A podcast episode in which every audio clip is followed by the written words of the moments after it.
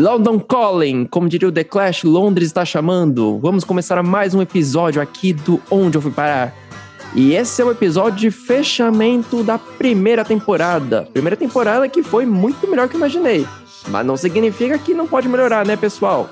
Vamos lá e vamos ouvir os episódios antigos. Inclusive tem um episódio antigo com a nossa convidada de hoje, que é a Juliana Bonvini. Como é que você tá, Juliana? Tudo bem? Oi, João, obrigada pelo convite. Prazer falar com você de novo. E dessa vez é de um destino ainda mais excitante do que Luxemburgo, que foi o último episódio, hein? É isso aí, pessoal. Luxemburgo tem, tem as partes legais, é o episódio número 10, pessoal, para quem tiver curioso, tá disponível aqui no, no feed aí do Spotify, Deezer, Apple Music, eu não sei onde vocês estão ouvindo, ou até onde mais ouvir que talvez não, sei, não saiba. Mas, Londres. Juliana, direto ao ponto, eu falo uma coisa que antes de eu ter ido para Nova York, eu tinha Londres como a impressão para mim de ser a capital do mundo, a capital onde tudo acontecia e todo mundo girava. Então, como eu fui para Nova York esse ano, inclusive vai ter um podcast lá, eu sempre tive antes de ir para Nova York, que talvez até a questão financeira, né, Estados Unidos tem essa questão tal, eu sempre via Londres como a capital do mundo. Tu tem essa noção, tem essa impressão, ou já teve alguma vez?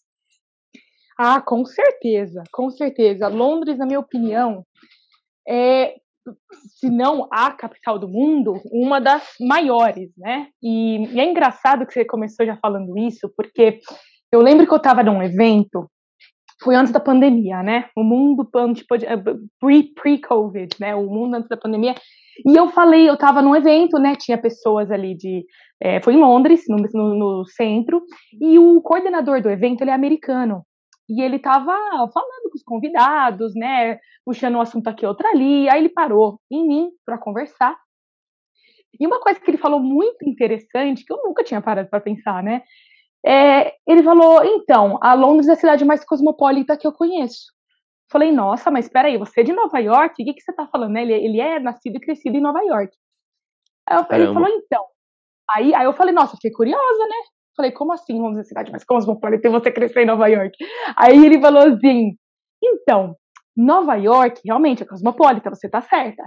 Só que você tem que lembrar que Nova York tem americanos de 50, não lembro agora o número exato, mas é tipo 54 estados do país. Então tem americano que se muda para lá do país inteiro. Os Estados Unidos é um país muito grande, com uma população muito grande. Então, por mais que Nova York realmente seja aquele agito, cosmopolita, internacional, tem muito americano que se muda para lá de outros estados do país inteiro. Em Londres, quando eu venho para Londres, né, isso ele falando, eu falo com uma pessoa de cada país do mundo, países que às vezes eu nunca nem ouvi falar. Então, assim, nesse evento, por exemplo, né, que é o evento que eu estava ali participando, ele falou, ele falou, cada pessoa que eu falei aqui é de um país diferente. Até agora eu não achei um país repetido.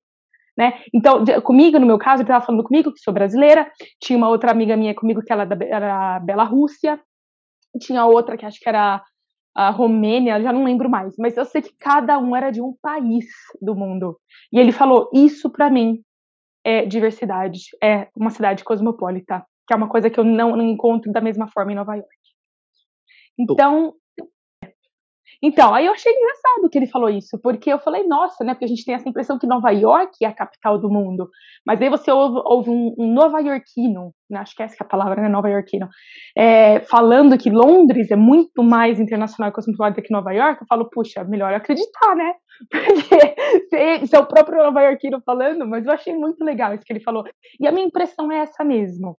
É, aqui é muito engraçado porque você convive com os britânicos, eu sou, é, sou noivada com um inglês, né? Ele é daqui de Londres, nascido e crescido aqui. E, e, e eu tenho essa, esse lado imerso na cultura deles por causa da família dele, dos amigos. Aí eu acabo também é, no trabalho, né? Eu trabalho com muitos ingleses. Só que nunca é uma coisa pura. Sempre tem ah, uma pessoa que está ali que é, que é de outro país da Europa, sempre tem, é, enfim, colegas de trabalho de outros países, é tudo misturado, é muito louco. É uma coisa que a gente não vê tanto no Brasil, né? Então, olha, eu vou dizer que eu, eu acho que sim, que, Londres, que Londres é a cidade mais, mais, mais cosmopolita do mundo, sim, eu diria. Eu acho que quando a gente tem uma conotação de capital do mundo, a gente pode, às vezes, sim, até uma falsa impressão, porque talvez você me contando essa história me fez pensar algumas coisas, né? talvez a cidade, como você vê aquele horizonte, a arquitetura da cidade, a questão financeira, realmente dessa, dessa impressão, a capital do mundo, mas talvez no ramo financeiro, né, ou de, talvez de influência. Mas uhum. que eu me lembro, pousando em Heathrow, eu vi companhia aérea do mundo todo, mas assim, é o mundo todo, não, é, não tem nada que você compara. Tanto é que isso é um fato, isso é um fato consolidado que Londres, o aeroporto de London Heathrow, é o que tem mais companhias assim diversas de países diferentes no mundo, né? O mundo inteiro voa para Londres. Não importa onde vai ser. Se, ah, se o seu país é pequeno, tem uma companhia aérea internacional, ela tá voando para Londres. Isso é fato. E uhum. bom, por que talvez, né, para a galera que está nos ouvindo entender o que, que seria essa questão, por que, que Londres é tão internacional assim? A gente pode voltar um pouco também. Dois pontos que eu acho importante a gente comentar. Primeiro, oportunidade. Um país desenvolvido, com uma capital né, desenvolvida, você atrai sim imigrantes, né? E até antes do Brexit você tinha muita facilidade de pessoas de outros países imigrarem para aí. Né? Você pode até me confirmar essa informação, que eu acho que você está aí desde antes do Brexit, né, Juliana? Estou aqui desde antes do Brexit. Eu mudei para cá em 2015 e eu estava na Irlanda antes, né? Fiquei dois anos lá. Aí conheci o meu, meu atual uh, noivo e, e mudei para cá em 2015. Então você sabe bem que essa questão, né? Eu lembro que Bom, eu moro em Dubai, eu trabalho com gente do mundo todo, né, na empresa que eu trabalho. Uhum. E, bom, muitos europeus eu conheço, muitos portugueses também, espanhóis, muitos deles moraram um tempo no Reino Unido, né, para ter uma experiência diferente e buscar uma qualidade melhor. Então, dentro da Europa, até essa coisa pré-Brexit, você já tinha esse movimento de pessoas querendo morar em Londres, né? E você junta, claro, ao fato do inglês ser a língua universal, então você tem aquela coisa, todo mundo fala inglês, então Londres é o lugar para se estar. E também a gente tem um contexto histórico da coisa, né? Apesar do episódio ser Londres, não Inglaterra, teremos mais episódios sobre a Inglaterra aqui nesse podcast. Você tem uma parte importante que é o Império Britânico, né? Que depois virou o Commonwealth, né? Que seria os estados. Nós já falamos em inglês, under supervision, sobre a supervisão da rainha da Inglaterra, né? E uhum por esse passado você tem os migrantes dessa época, né? E foi um dos impérios mais assim, notáveis, né? Talvez se você pegar dos tempos recentes, ou só se você voltar para o tempo do Império Otomano, o Império Mongol, fora isso, tempos recentes, o maior império que a gente tem, que Sim. ainda tem algumas coisas, né? Como as Ilhas Falklands aqui na América do Sul, né? Teve a Guiana, tem algumas ilhas no Caribe, é o Império Inglês. Então, isso tudo fez com que Londres concentrasse essa população gigantesca de gente no todo.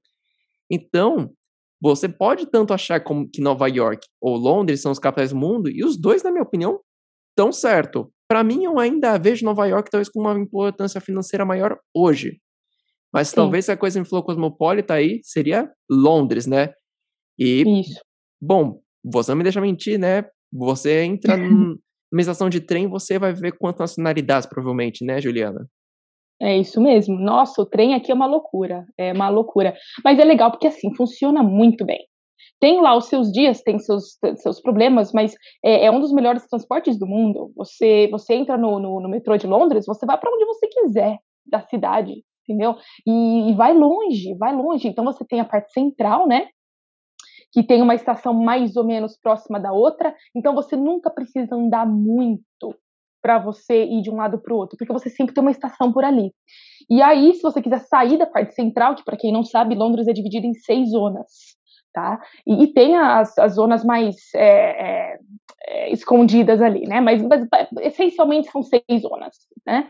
E, e, e, são divididas em círculos, né? Então é um círculo do centro, aí ele abre para o círculo, círculo de fora maior, o maior, o maior, até chegar no seis, né? Então são vários círculos assim um dentro do outro. E, aqui você você você pode ficar dentro do metrô de um lado para o outro por horas e horas e horas, né? Percorrendo a cidade inteira.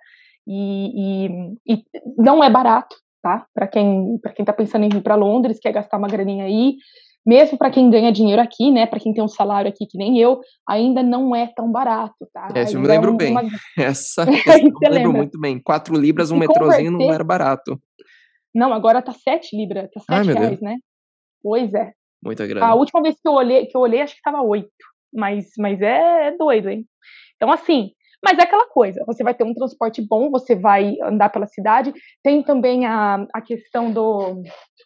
Tem também a questão do, é, do, do travel card, né? E se você compra um travel card, você consegue um preço melhor se você comprar um número X de dia por uma tarifa fixa, né? E, e quem viaja para cá ficar uns dias só compensa pegar esse travel card, porque você paga aquele, aquele montante ali fechado e você viaja quando você quiser. Se você quiser pegar 30 trens no dia, você pega. Então.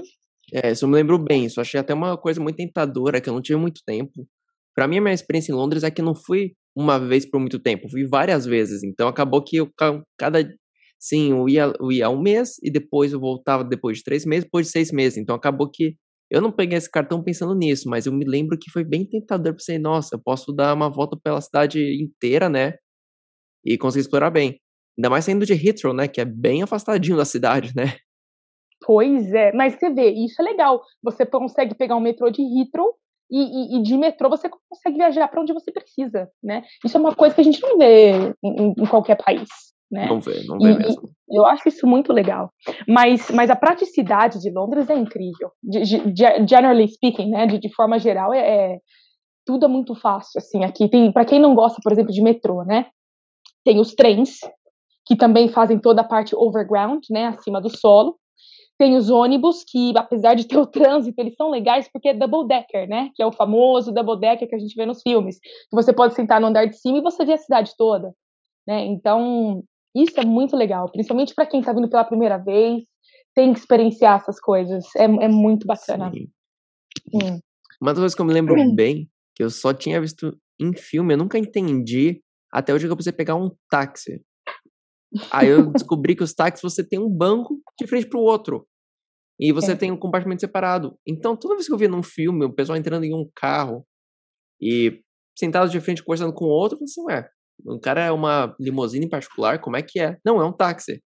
E eu até fiquei surpreso que um, não foi em Londres, mas foi em Liverpool, mas eu sei que Londres tem o mesmo tipo de táxi. Fiquei impressionado com o preço, eu falei, pera, só isso? Acho que saiu 7 libras que eu saí de sessão de tempo para chegar no estádio de Liverpool, mas não entra o caso, porque Liverpool vai ter episódio próprio. Mas eu lembro que não era caro o táxi, né?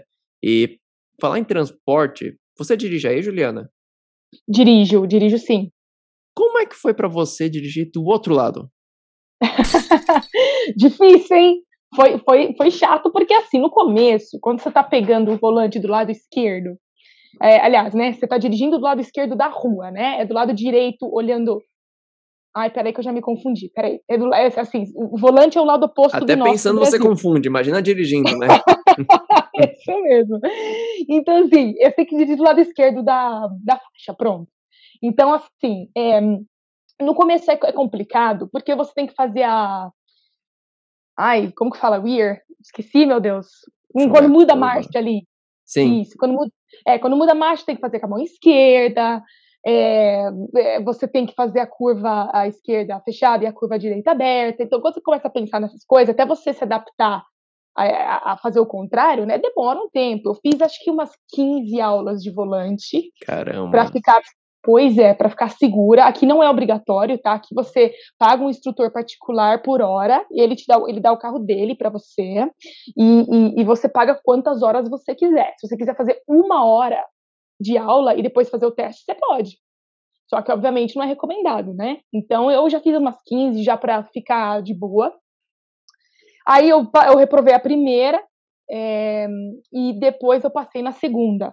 Mas hoje, para mim, é tudo igual. Dirigir do lado esquerdo ou direito é exatamente a mesma coisa. Eu vou sempre para o Brasil, dirijo, né, alugo o carro, às vezes uso da minha mãe, dirijo normal em São Paulo, sem problema. É, e quando eu estou dirigindo aqui, eu dirijo normal aqui. Mas isso é, por, é, é hábito, viu? É puro hábito. Não, eu imagino. Eu, eu dirigi na Austrália o carro de um amigo meu, que a Austrália também era uma ex-colônia britânica, tá inclusive na bandeira, isso aí, para você comprovar, né? Bandeira da Austrália tem um símbolo do Reino Unido, uhum. a bandeira. E lá também, o outro lado. E eu dirigi lá o carro de um amigo meu, lá em Sydney, eu fiquei impressionado, porque assim, apesar de ser muito difícil, depois de um certo tempo você acostuma, se vir uma coisa meio mecanizada, né? Então, é muito mais difícil na teoria, eu acho, do que na prática. Quando dirigi depois de um tempo, eu falei, pera, tô dirigindo do lado oposto, né? Mas não vou entrar em muito mais detalhe, né? Eu tava sem carta lá, né? Foi apenas uma experiência, não quero contar. Deixa que essa história continue no podcast Sidney. Mas eu vou dar um fato curioso para a galera que está nos ouvindo. Todos os países que foram colônia inglesa, eles eles tiveram herdaram esse costume, né? A grande maioria deles, né? Não todos, mas a grande maioria, porque foram muitos países, claro, de dirigir desse lado igual a Inglaterra dirige, lado esquerdo. E a Guiana, que é um país acima do Brasil, que tem galera que não conhece, acha que o Brasil, por cima do Brasil é a Venezuela e acabou, não. Tem três países lá que é Suriname, Guiana Francesa e a Guiana. E a Guiana inglesa, né, antiga Guiana inglesa, que hoje é só Guiana, dirige do lado esquerdo. Então, você saindo lá de Roraima, lá no alto, você tem uma ponte que eles tiveram que fazer uma intersecção, uma obra de engenharia maluca que só existe aqui. Não existe em outro lugar do mundo. Para você fazer a troca de, de faixa. Então, Enquanto você está no Brasil, você está do lado direito. Até que você tem que pegar um, é um viaduto que ele vai invertendo. Eu recomendo a galera que está querendo imaginar isso procurar no Google. Procura a ponte Roraima Guiana, que você vai encontrar a imagem e vai entender exatamente. Então, uma coisa pode você pensar, mas nunca, para que eu preciso me preocupar com isso aí se é tão longe lá em Londres? Tá mais perto da gente do que a gente imagina, né? E, exatamente. Legal isso aí, eu não sabia não. Eu, alguém compartilhou isso como curiosidade, a gente vê muita porcaria também esse, em Facebook, essas coisas, mas isso aí de fato era um fact check, né? Isso aí tinha uma comprovação e não tinha muito problema de descobrir a verdade, né? Então descobri, nossa, legal esse fato, né? Mas curiosidades apenas, né? Vamos lá, Julia. Londres. Primeira coisa que eu te pergunto, que eu acho que como nosso público, a grande maioria é do Brasil, eu sei que eu tenho público no mundo todo, a gente já tá acho que 19 países que ouvem a gente, obrigado pela nossa audiência aí, pessoal. Mas, como nosso público brasileiro, uma coisa que eu acho que é muito pertinente a gente falar é sobre o inglês que é falado em Londres, né, que é o inglês britânico, e como é que foi a adaptação para você se você aprendeu inglês britânico quando estava no Brasil, ou se você é como eu e uma grande maioria que aprendeu inglês americano e quando foi para Londres descobriu que não entendia nada. Como é que foi para você? Essa é interessante. É, eu, como a maioria dos brasileiros, aprendi o inglês americano, aprendi numa escola de inglês da minha cidade de Jundiaí. É, e assim, é aquela coisa, né? É adaptação, porque você acaba acostumando. Aquele lance, aquele clichêzão que a gente ouve, ah, você tem que acostumar o ouvido. É clichê, mas é verdade. Porque uma hora, assim, uma coisa que me ajudou muito foi ter o meu noivo inglês, tá? Tem gente que fala, ah, mas não faz diferença. Eu acho que faz. Você ter uma pessoa com você o tempo inteiro, né? No meu caso, eu moro com ele, eu trabalho com britânicos, britânicos, né, o dia inteiro. Então, é praticamente 24 horas por dia que eu ouço o sotaque deles. Então, no começo foi um pouquinho mais difícil, né? Porque é, é, tem a fase de adaptação, assim como foi a questão do carro, né, que a gente conversou da direção, mas depois que passa um tempo, você já começa a, a entender o, o, som das palavras, né? O, eu achei, na verdade, mais difícil o irlandês, o sotaque irlandês, que hoje eu também já estou acostumada porque eu trabalho numa universidade da Irlanda, né? Mas, mas no começo eu achei o irlandês bem mais difícil. Porque o que, que, é legal do britânico em comparação a outros sotaques? Eles, eles, eles pronunciam as palavras com muito mais. É, eles, eles falam mais devagar do que o americano, eu acho.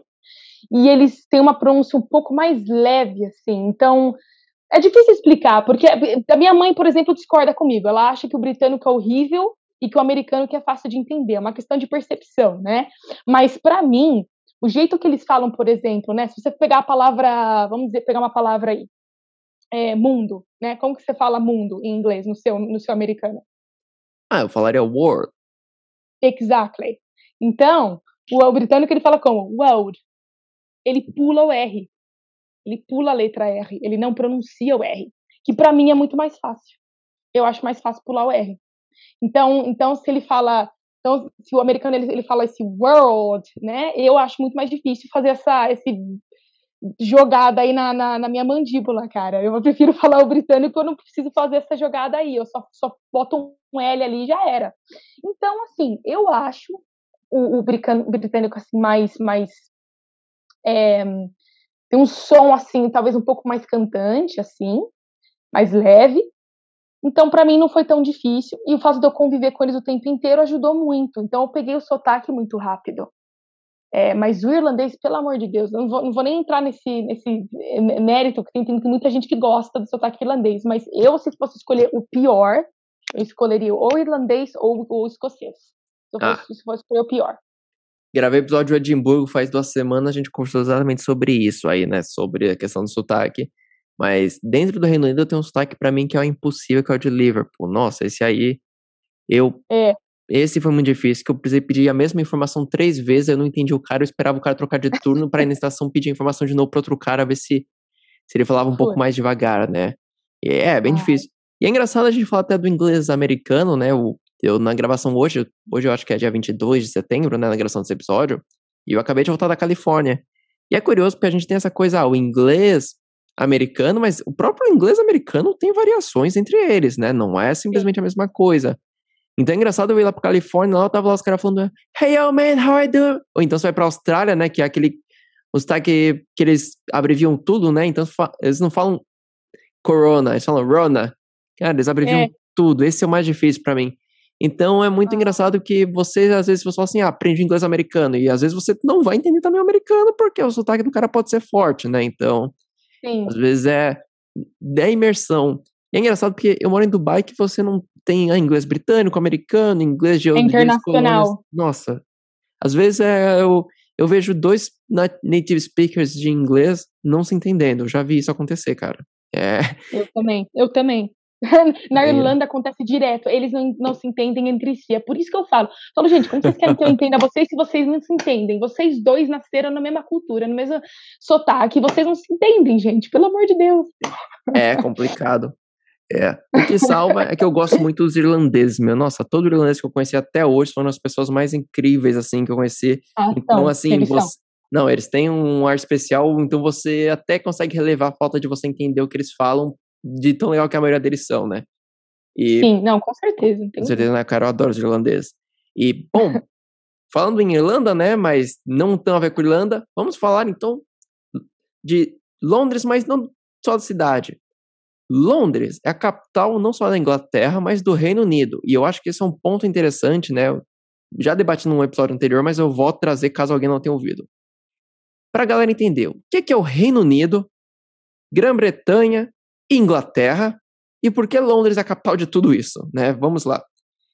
Bom, a Inglaterra faz parte do Reino Unido junto com a Escócia, o País de Gales e a Irlanda do Norte. A Irlanda, sim, ela não faz parte.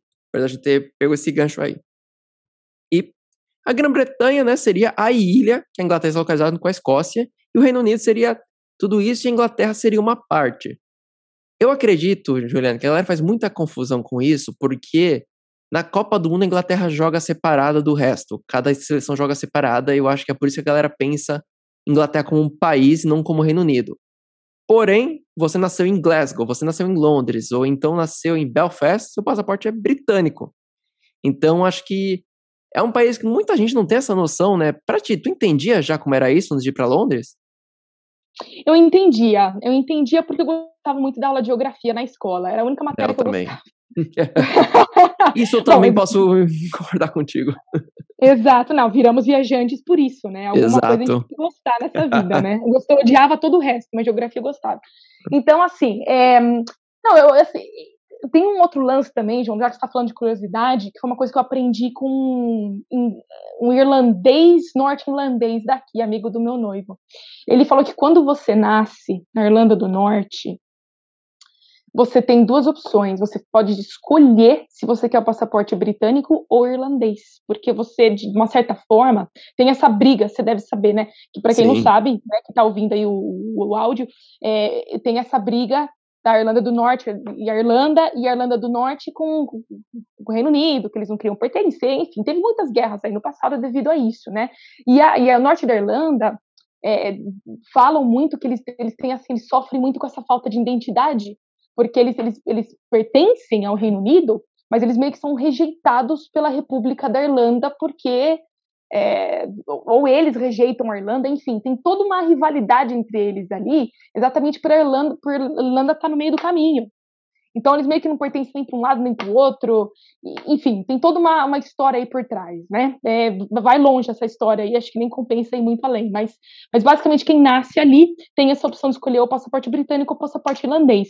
E esse amigo, né, do meu, do meu noivo que me contou essa história, ele, ele falou: Nossa, eu tive muita sorte, porque quando eu nasci, eu escolhi o passaporte irlandês. E hoje, com o Brexit, ele se deu muito bem. Exatamente, ele, né? É, se deu bem com o passaporte irlandês. Porque agora é um dos mais poderosos que tem o passaporte irlandês, né? Então. Sim.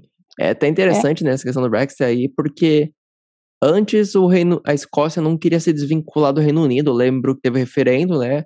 Eu acho, até engra... eu acho até engraçado que os referendos são de maneira tão calma, assim, as pessoas são tão civilizadas os referendos, pelo menos a impressão que eu tenho, né? Acompanhando a distância, né? Fala, nossa, um referendo tão civilizado que bom que as coisas. Seria bom que as coisas fossem resolvidas todas dessa forma, né? Mas isso Sim. foi antes do Brexit, né? Porque agora que a que a, Reino Unido saiu, a Escócia falou, opa, peraí, eu acho que agora a gente pode mudar um pouco de ideia, né? Então tá uma questão aí. E a própria questão da Irlanda do Norte, né? Eu acho que foi a capa da The Economist faz um tempinho que eu li, não faz muito tempo, mas um tempinho, que eles até estavam uhum. falando da provável unificação, é por causa disso aí, né? Afinal, elas estão. A Irlanda do Norte e a Irlanda estão na mesma ilha, Ilha Esmeralda. Então, historicamente, tem, tem essa ligação, né? Uhum, não, com certeza. Então, assim, é, é, isso, é, isso é bacana. Então, eu, eu, eu sabia dessa divisão, é, mas olha, eu vou falar, é, com, conforme eu fui morando aqui esses anos todos, eu fui percebendo quanto eles são diferentes. Eles são iguais, mas são diferentes, sabe? Assim, é Sim. que nem você falar brasileiro, mas você fala com brasileiro lá do Nordeste, você fala com brasileiro lá do Sul, você fala com brasileiro de São Paulo, é totalmente diferente. Você fala com carioca, é completamente diferente de falar com paulistano, paulista.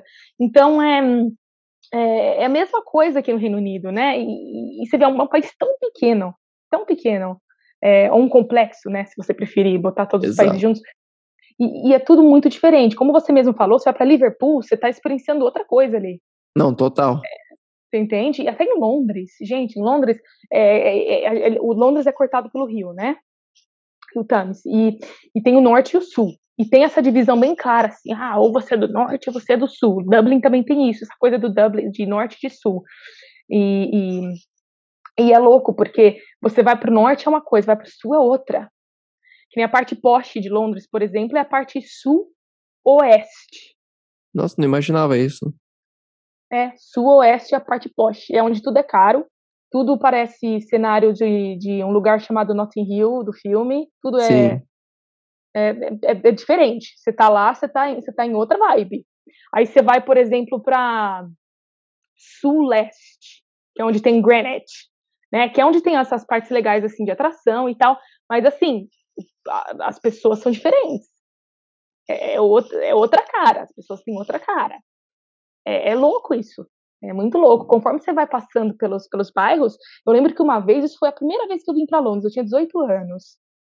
E você sabe, né? Intercambista é, intercambista é burro, né? Intercambista acha que. A gente, a gente, sabe disso. Todo mundo que já foi intercambista sabe disso. A gente sabe que a gente é burro. Então você vai, você vai achando, ai, quero conhecer tal lugar, quero ir, não sei. Você vai indo achando que tá tudo bem, que é tudo beleza, né? A gente caiu numa bimboca, chama Brixton. Né? Então, para quem tá pensando em ir para Londres, tá? Anota aí, Brixton. É um bairro legal, mas não vá quando está escuro, vá durante o dia, vá com mais pessoas, não vá sozinho, tá? Mas é um bairro meio pesado, o povo fica te olhando, é, é um povo meio, meio mal encarado, assim, entendeu? Então, se você cai numa bimboca ali, você. Entendeu? É uma cidade grande, né? É, é segura, mas é grande. Então, eu lembro que eu, que eu caí lá, cara, tava eu e uma amiga minha, brasileira também.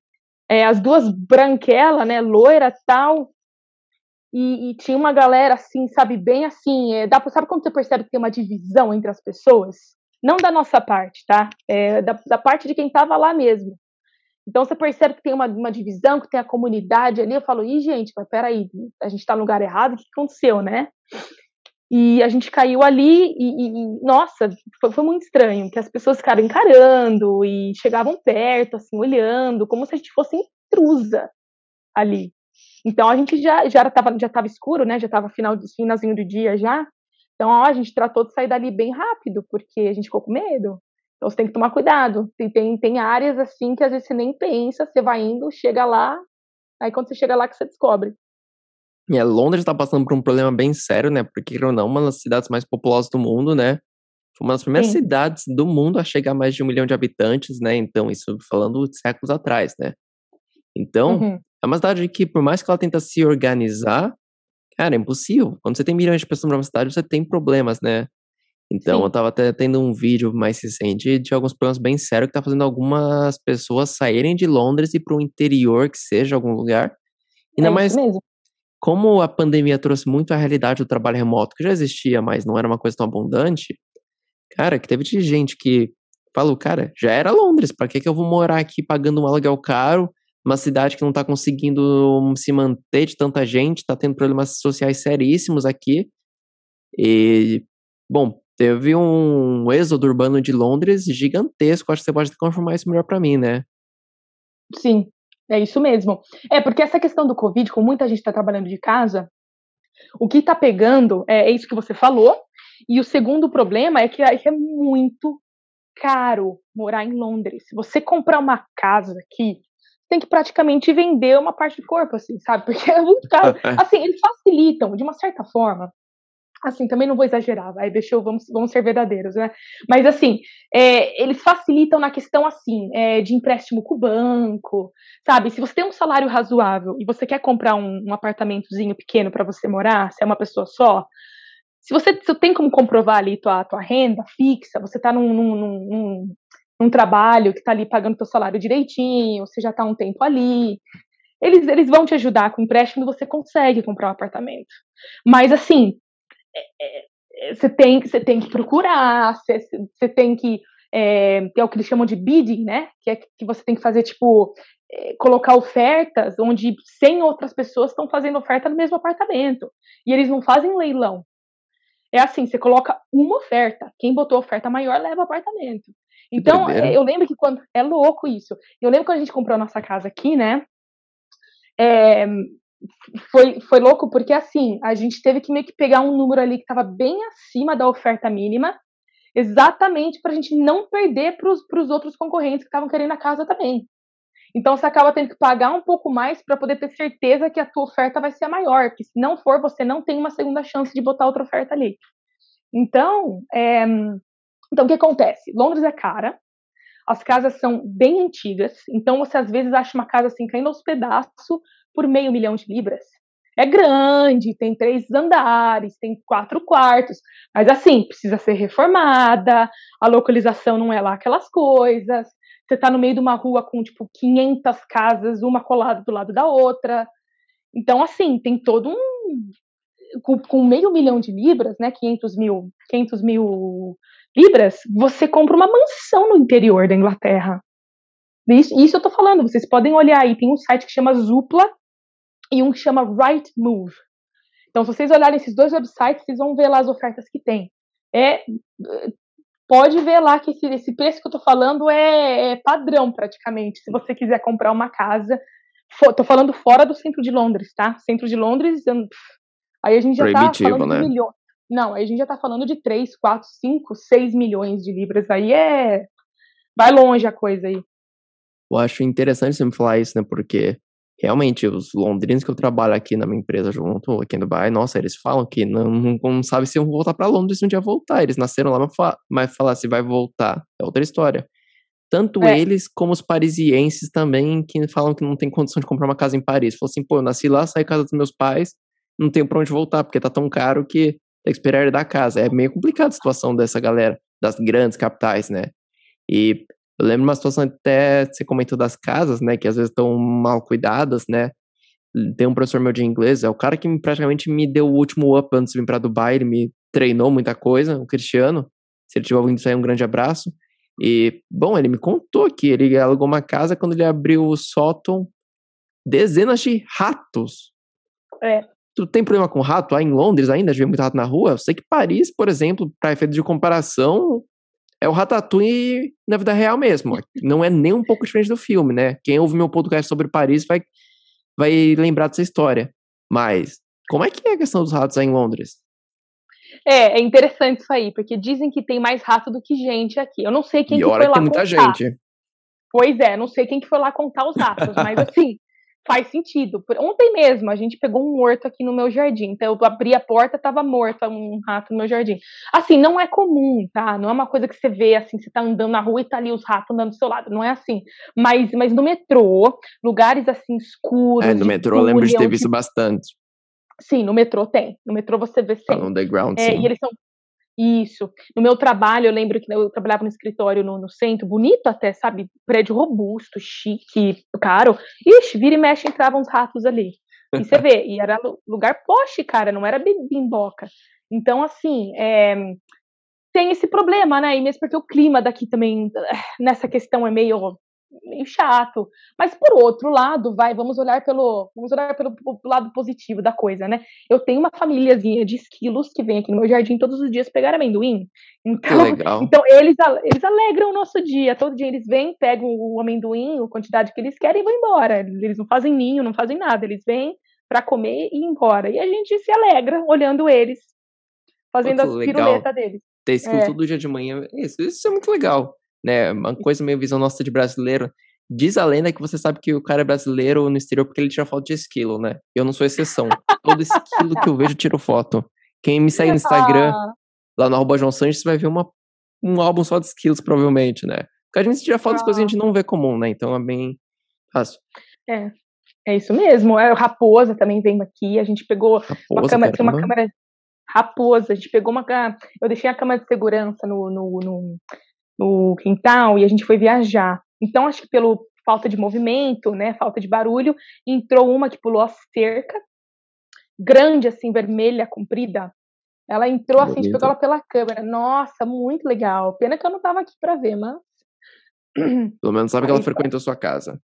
sabe que eu sabe, veio fazer uma, uma visita. Juliana, vamos entrar então em Londres, de fato, e falar um pouco mais sobre a cidade e alguns pontos interessantes, né? E, Uhum. bom, eu trago uma experiência pessoal que eu sou aquela pessoa que sempre quis ter aquela foto com Big Ben atrás. E, a- e você tá dando quer? risada porque você sabe que o Big Ben tá com aqueles tapumes em obra e até agora, depois de seis vezes, acho que foi até mais vezes que fui para Londres, não tem essa foto, porque o Big Ben tá em obra desde 2018 que eu comecei, quando foi a primeira vez em Londres. A gente tá em 2021, não sei se já terminou a obra, né? Não Então- terminou. Sinto lhe informar. É uma frustração gigante que eu tenho porque eu não vi o Big Ben, assim, a minha foto do Big Ben é Oh. uma construção, né? Não, eu tenho consciência que eu vou voltar um dia, nem que seja só pra tirar essa foto e voltar no mesmo dia. Não, eu faço, eu quero isso. Não digo que, não tô dizendo que pessoas viajem somente para tirar fotos, mas pra mim essa foto tem significado, eu quero ela. Essa eu vou fazer questão de ter ela. Mas Ah, você vai ter, você vai ver. vou ter. Mas a minha maior frustração até hoje foi não ter de fato visto Big Ben. E foi a minha primeira parada, sabe aquela coisa? Eu olhei no mapa e eu não sabia que estava em obra, né? Eu saí de Heathrow, já coloquei no mapinha, eu ainda fiz aquela coisa bem turistão, umas primeiras vezes que eu tava viajando pelo, pela Europa, né? Abri um mapa de papel no meio do metrô, me sentindo ou turista, faltou só o chapeuzinho de turista. E. Cara, eu já coloquei lá, tava com um amigo alemão. Engraçado, o alemão nunca tinha ido pra Londres, né? Tão do lado. A gente falou, vamos Big Ben, vamos. A gente chegou lá, um olhou pra cara do outro, a gente falou, é sério isso? A gente fez todo esse rolê pra não tá aqui o lugar. Então a gente já tomou um choque assim de frustração de cara, falei, caramba. Imagina o cara que viajou, sei lá, de férias, veio do Brasil. Eu pensei, pô, eu fui a trabalho, pelo menos eu não paguei a passagem, né? Imagina o cara que gastou as férias só pra ir ver o Big Bang e tal em Itapume, o cara não pesquisou. Esse eu tenho pena e eu tenho certeza que aconteceu. Tenho certeza que alguém passou por isso. Ah, com certeza, mi- milhares no mundo inteiro, sem dúvida, sem dúvida. Mas é, é aquela coisa, né? Assim, é é que é o ca- cartão postal, como você falou, é o cartão postal da cidade, né? Mas, Sim. ó, olhando por outro lado, a gente ainda tem o London Eye, que é muito bonito também à Sim. noite. O London Eye, quando né, tá escuro, eles têm umas luzes assim azuis nas árvores assim, que faz uma faz tipo uma, um alinhamento com o London Eye. Nossa, é muito bonito aquilo ali à noite. Então dá para tirar foto ali. É, obviamente tem vários bairros, várias partes ali que, que dá para tirar foto, né? No South Kensington que tem umas construções bonitas assim de casa, tem os museus, é, Nossa, National museus são demais. são demais. Hum. Eu gosto muito Tem, tem mais. Eu Hum. gosto muito do British Museum, eu fui lá pra ver, né? E pra mim, a melhor coisa é você poder ir no museu daquele e não pagar pra entrar. Pra mim, isso é o É. máximo. Pra mim, isso é o Sim. máximo. Porque você tem. É controverso você falar assim, ah, mas eles roubaram coisa do mundo todo e levaram pro museu. Cara, é controverso, mas eu vejo por uma ótica paralela que eu quero que a galera faça exercício. Talvez algumas dessas coisas. Eu já fui para os países de origem dessas coisas, como as múmias, moais. alguma dessas coisas talvez não estivessem mais hoje aqui com a gente, talvez tivessem sido destruídas, vendido para o mercado negro se não fosse Museu Britânico. É, tem gente que fala, ah, mas é um museu de coisas roubadas das colônias. Meu, outra ótica. É um museu que preservou, porque a gente tem hoje múmias do Egito bem conservadas, que agora o Egito realmente voltou a acordar para essa questão de preservar o patrimônio deles, né? Moais da Ilha de Páscoa, tem um moal da Ilha de Páscoa lá, que, cara, o negócio tá do outro lado do Pacífico, você tá lá com o moal. Fora a parte do Japão, eu, nossa, passei uma tarde inteira nesse museu e eu acho que, cara, de graça, quem tiver indo por Londres, meu, vai, vai, vai. Sem dúvida. É isso mesmo. É, então, só essa, um, um adendo aí dos museus, né? Sim. Muitos deles são de graça, é verdade. Eu acredito até que os melhores são de graça. Só que nem todos são. Tem museu que ainda tem que pagar e, e não é imagino. é barato. Tá? Ah, imagino, então, né? E o Covid, infelizmente, mudou as coisas Tá? Então, desde hum. o Covid, nos museus você não entra mais como você fazia antes, né? Antes você, por exemplo, ia no National History Museum, você estava ali andando, ah, deixa eu dar uma olhada nesse museu. Você entrava, né? Você passava pelo um, Science Museum, né? O Museu da Ciência, Sim. você entrava. Ah, o Victorian Albert, que é o, que é o museu ali das pinturas, o National Gallery, que é o museu das pinturas, isso é tudo você passava e entrava. Hoje em dia, por causa do Covid, não é mais assim. E eu acho que não vai mudar tão cedo, tá? Hoje. É, informação boa você me deu, eu não sabia disso aí, não. É, eu não vou para Londres é. desde antes do Covid, né? Então não estava é. ciente disso aí mudou. Então, eu sei porque a gente tentou e a gente não conseguiu, foi muito frustrante. Mas basicamente acontece? Você não pode mais simplesmente estar andando e entrar, você tem que reservar com antecedência, né? Você tem que fazer uma reserva de um ticket. Continua sendo de graça, por enquanto, pelo menos. É, eu, eu até não duvido que eles comecem a cobrar, porque eles estão precisando fazer dinheiro aqui, o governo, né? Mas, mas por enquanto é de graça, só que você tem que reservar. Se você não tem o ticket reservado, eles não te deixam entrar, não tem choro, não tem insistência, não não tem não adianta, você não vai entrar. Então, é, e é louco, porque assim, você não consegue reservar assim para o dia seguinte. É, às vezes você só vai conseguir achar um slot, né, um horário, dali uma semana. Então, se você veio rápido para ficar para fazer uma semana rápida em Londres, pode ser que você nem consiga uma reserva. Então, isso tá chato, porque é uma cidade cultural, né, meu? É Eles não tinham que estar tá fazendo. É, imagina, você pode... aí você vai para lá, não pode ir no museu porque você não reservou ticket. Então, Imagina quem viajou a turismo para ir, né? Se bem que a pessoa não tá conseguindo entrar lá turismo por causa das restrições do Covid, né? Então imagina uma pessoa que se um dia calhar cair nesse episódio daqui quatro anos e esquecer dessas coisas, não vai fazer sentido algumas coisas com certeza. É, é. Mas tá desse jeito agora, viu? Então quem tá planejando aí para ir para Londres, é, olhem todos os websites de onde vocês querem ir, se vocês quiserem fazer os museus. Tem museu que é pago de qualquer jeito, que nem o. Acho que. Que museu que é pago? É, o British também é de graça, o National é de graça, o Museu da, da Guerra é de graça. É, qual que tá pagando? Ah, o St. Paul's tem que pagar. St. Paul's, que é uma igreja da catedral ali linda, maravilhosa, ah, enorme. É. Tem que pagar, é meio doido você ter que pagar para entrar na igreja, mas enfim, é o turismo deles, né? Tem que reservar tudo com antecedência. É, é, obviamente tem ali a parte do Madame Tussauds, que é um museu que eu super recomendo para quem quer ver coisa assim bem britânica. É modernão, tá? Não tem nada ali de histórico, mas assim, a experiência de estar no Madame Tussauds é muito bacana. E é uma experiência assim para o dia, é para você passar horas e horas ali, porque tem muita coisa para ver. Eu me surpreendi quando eu fui. Eu achava que nem era tudo aquilo. Quando eu fui, eu falei, meu Deus, isso aqui é, um, é quase um parque de diversão, um mini parque de diversões. Tem até o carrinho do táxi, o táxi que você falou, João, que você entrou que parece uma limusine. Eles replicaram o táxi para fazer tipo uma Ai, como que eu falo isso em português? Sabe aqueles trenzinho fantasma da nossa infância, que a gente Sei. vai em parque de diversão? Tipo um negócio daquele, só que são os táxis que você entra, que seria o carrinho, no caso. E aí ele vai te levando assim por toda a história. Ele passa pela história da Inglaterra quando teve a, a praga, né, que matou um monte de gente, que tava todo mundo vomitando sangue na rua.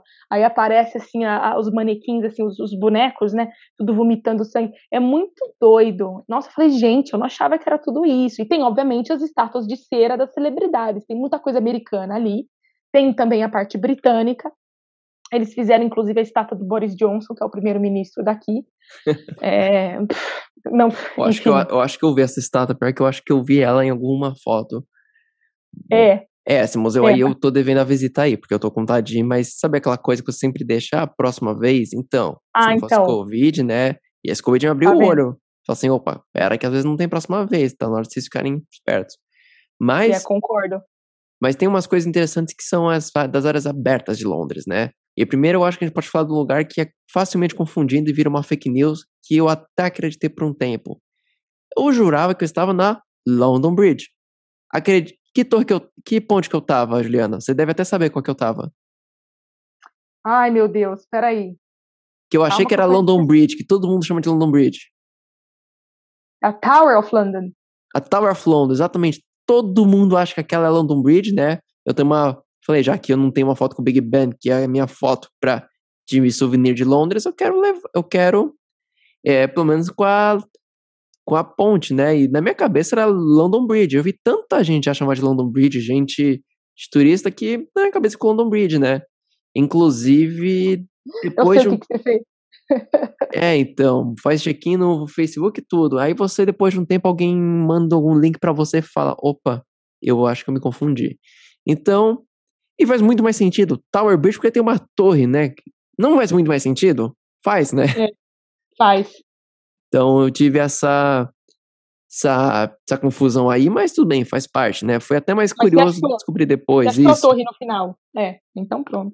Tranquilo. Inclusive, falando lá de London Bridge, vamos falar um pouco de um dos símbolos de Londres, ou da Inglaterra em geral, que seria o palácio, né? Por que, que eu estou fazendo essa relação com London Bridge? Porque se um dia chegar a notícia que London Bridge is down, a, torre, a ponte de Londres caiu, é porque a rainha morreu. Se essa mensagem codificada chegar em algum lugar, eu já vi esse, um vídeo sobre isso, é um código para avisar que a rainha Elizabeth, infelizmente, não está mais entre nós. E bom, a gente pode falar então sobre a realeza, inclusive um dos símbolos de Londres também, que é a troca dos guardas, né? Sim é, é, é, muito legal. Eu já vi, vi uma vez só, mas assim, é muito difícil você assistir, que tem muita gente ali. É muito doido. É legal, vale a experiência, mas assim, esteja preparado para uma multidão, porque todo mundo quer ver. Então, você, assim, se você der sorte de conseguir chegar mais ou menos perto, você até vai conseguir ver, mas, mas se você não ficar, pelo menos, disposto a ficar umas horas ali esperando, você vai ficar lá no fundão, né, assistindo a troca. Mas mas é legal porque assim, você vê as roupas, né, dos, dos, dos soldadinhos, né? Eu ia falar soldadinho de chumbo, olha como a gente remete à infância. Mas não é, são pessoas, tá? São pessoas. É, e, e, e, passa, tem dias que a rainha passa ali, até apertava a mão das pessoas. Hoje em dia eu acho que não é mais assim, né? Devido à, à situação. Mas, mas é, é uma experiência bacana de ter também. E, bom, pergunta importante. Como é que você sente que é a relação do pessoal com a rainha? O pessoal de fato gosta muito da rainha, como a gente ouve falar?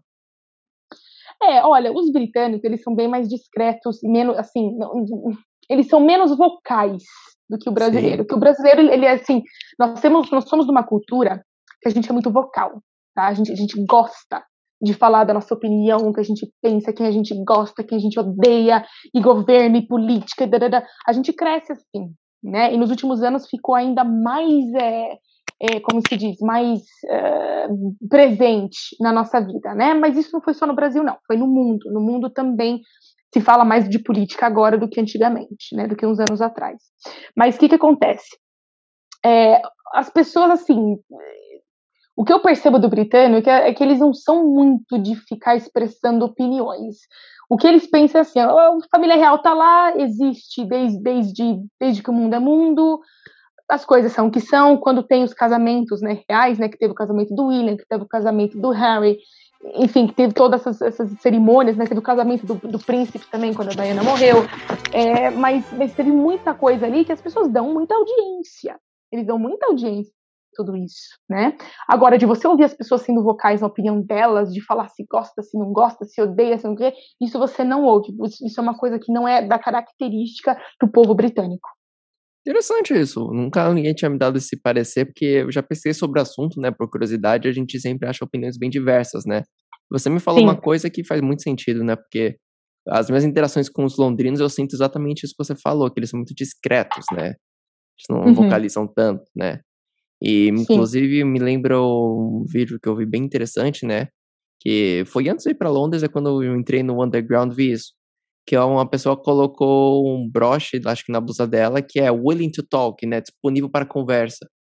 Aí perguntar para as pessoas o que elas achavam, e as pessoas assim, cara, isso é um absurdo, eu não tô aqui para não quero conversar, eu quero meu momento, eu tô andando de metrô, quero ler meu jornal. Então, eu sinto que até eles não são tanto de conversa nas horas que não se deve conversar na opinião deles, né? Não sei se você sente isso. Sim, sim, sinto isso sim. No metrô, é, ninguém conversa. Imagina, é um crime praticamente. Inclusive, inclusive é uma brincadeira que eles fazem. Que, que imagina, eh, conversar com as pessoas, eles quiseram é, colocar esse negócio do broche, né? Eles tentaram, acho que foi até uma iniciativa do governo, de tentar colocar esse broche para as pessoas que querem conversar. E assim, foi a ideia foi super rejeitada.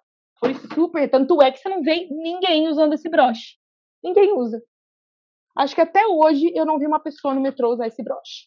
Então, é, eu acho que do mesmo jeito que eles criaram a ideia, eles meio que já, já cortaram logo ali, sabe? É, exatamente porque as pessoas não, não compraram muito, não. Imagino. E, é, não, e as pessoas são é, cada um é cada um no seu quadrado ali.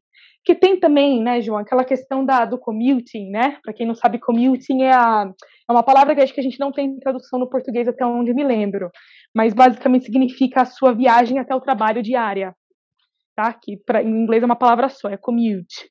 Então, o que, que acontece? O commute é, é aquela situação de rotina, as pessoas não estão lá na, num super humor, né? Muita gente tem que acordar 5 horas da manhã para poder pegar o metrô. Então, ninguém tá lá muito feliz, né? Fazendo a commute deles, né? E por causa disso, acho que já. E o metrô tá sempre lotado, aqui nem metrôzão de São Paulo. É, cada é, um é com as pessoas coladas, bochecha, bochecha. então ninguém Isso tá muito afim, sabe? Muita, é. muita gente lendo jornal ainda, umas coisas que eu fiquei até impressionado de. Uh, ver gente com jornal físico. E assim, a gente tem essa impressão, ah, o jornal já não existe mais, coisa do passado, né? E opa, 2018 eu tava em Londres eu vi uma galerinha com jornal lá. Sim, a galera mais de idade, né? Claro. E eu lembro até que uma das capas era uma pessoa comentando alguma coisa sobre o WhatsApp. falei, pera, você tá lendo sobre o WhatsApp num jornal físico, dentro do metrô? Pera, isso aqui não tá é. tá certo. Isso foi um, foi um choque estranho para mim. É, hoje eu acho que tá um pouco diferente por causa do Covid, né? Você não vê mais Sim. jornal tanto assim. Mas realmente, até antes do Covid eu via também jornal. E, e o povo larga todo o jornal dentro do metrô. Isso é chato. Não é, é isso, isso eu também lembro um pouco. Bom, falamos um pouco mais de Londres, né? Londres é a capital do mundo, né? Concepção de alguns, né? A gente já conversou sobre isso. E a gente pode falar, uhum. então, uma cidade que ela é conhecida como capital do mundo, é claro que ela vai reunir a culinária do mundo todo, né? E a comida inglesa, na real, né, britânica, ou talvez até mais específica londrina, ela é bem controversa, que tem quem goste, quem não goste, mas querendo ou não, é uma das capitais da cozinha internacional, porque tudo acontece lá, né? Então não tem como você falar, ah, não gosta da comida londrina. Pera, alguma coisa tem para o seu paladar lá, né? É só você procurar direito, porque uma cidade dessa vai ter gosto para tudo, e de fato eu vi de tudo, né? Você podia comer um patai tailandês no almoço, você podia jantar num kebab, você podia tomar um café da manhã, sei lá, talvez um, um iogurte grego. Então, tem para tudo. E a tua experiência de dia a dia aí, né, morando, você pode dar um parecer um pouco mais interessante pra gente? Como é que os londrinos levam a questão da alimentação? O que, que é mais comum numa dieta de um londrino?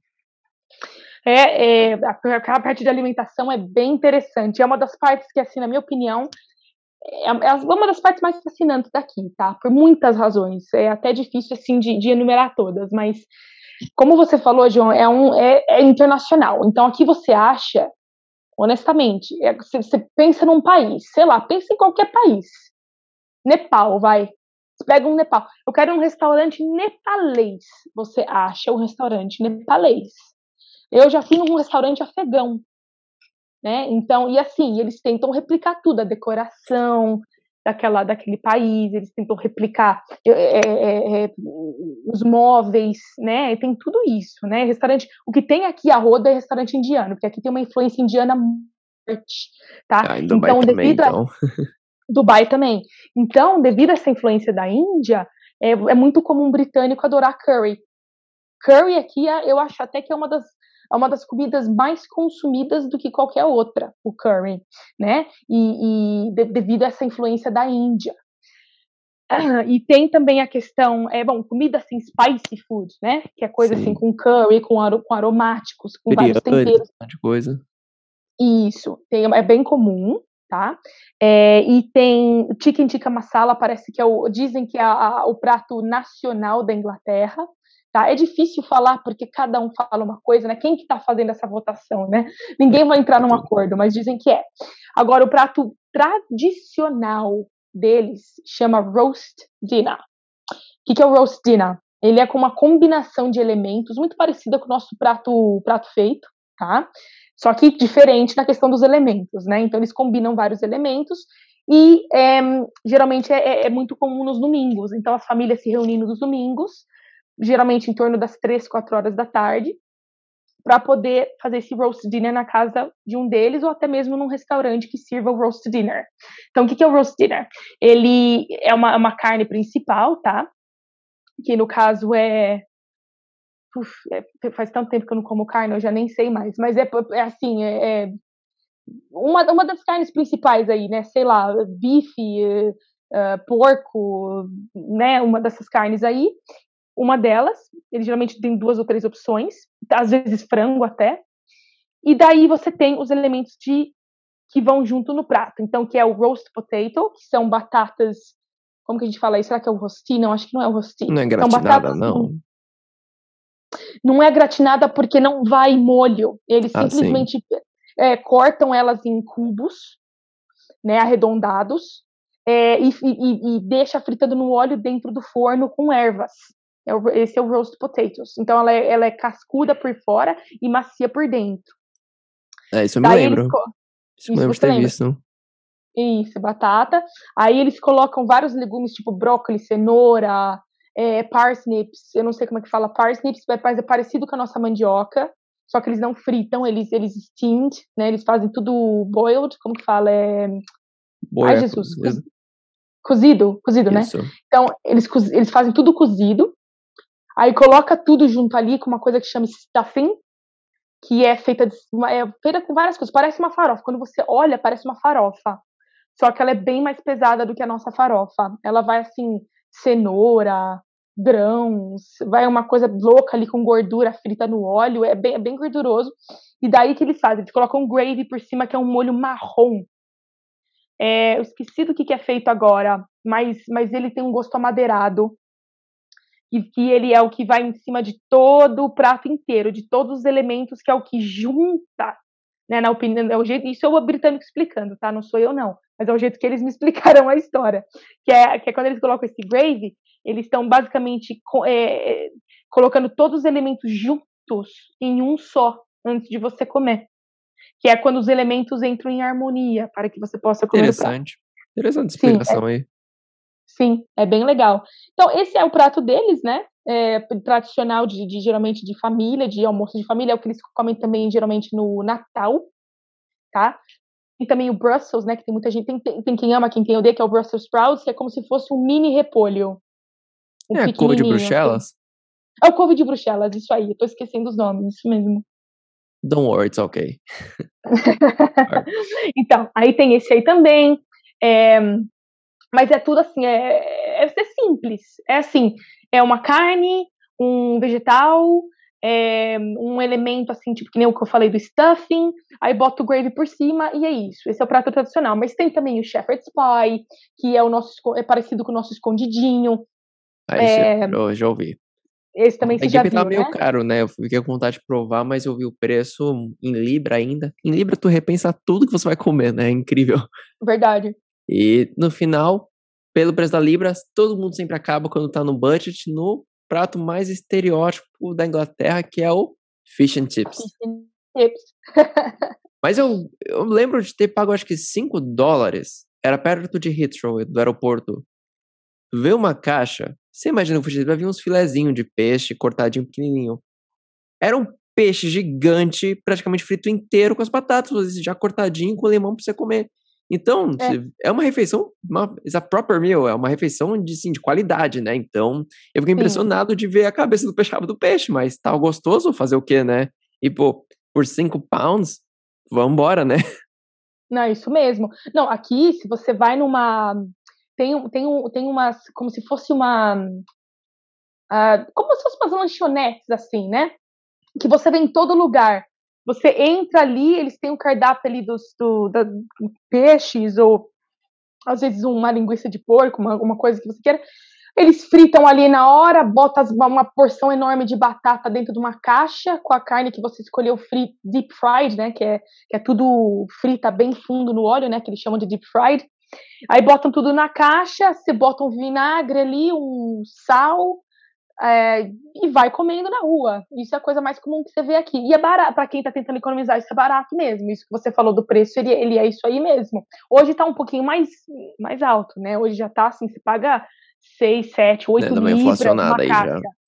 Então, é, a inflação tá doida aqui, viu? Faz dois anos tá... que eu fiz em Londres, então deve ter mudado muita coisa desde a última vez também, né? Mudou, viu? Mudou, mudou. O Brexit, ele tá, tá trazendo uns resultados meio estranhos, assim. É, é a longo prazo a gente vai ver, né? Veremos.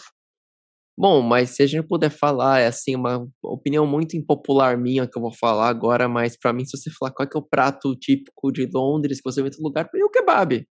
Não tem uma esquina que não tem um lugar vendendo kebab, né, meu? Assim, eu acho que lugar com comércio, pelo menos. E, bom, é baixo custo, né? Porque não é um negócio, não é tão caro. Então, para mim, a minha imagem de culinária, por mais que eu goste de comer umas coisas mais locais, claro, meu, é o kebab. Para mim, é sempre o que eu vou em Londres por causa do budget, né? Então, para mim sempre associo culinária ao kebab, né? Meio estranho isso. Sim, é, o kebab ele é influência turca, né? Sim. Então, como você que volta aquele ponto que você que você é, colocou, que aqui é internacional, tudo é internacional aqui. Então tem a, os kebabs para todo lugar, que, que tende a ser mais turco trabalhando, né? É, tra, trazido pelos turcos para cá. E, e, você vê realmente em cada esquina, como você falou, e tende a ser barato. Aí tem os, os fish and chips da vida, né, que a gente já conversou.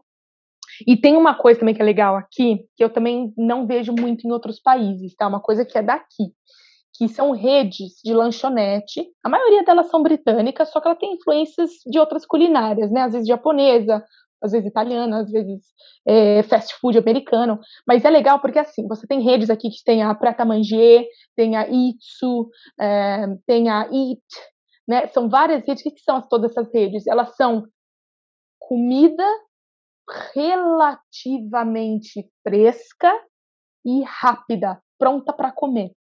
É assim, é papum. Você entra, pega aqueles lanches de triângulo, que não é tão comum no Brasil até onde eu me lembro, mas aqui é assim, é, é praxe, assim, é a comida básica de quem trabalha o dia inteiro, tá? E eu sei que eu levei essa vida há quatro anos. Mas basicamente o que acontece?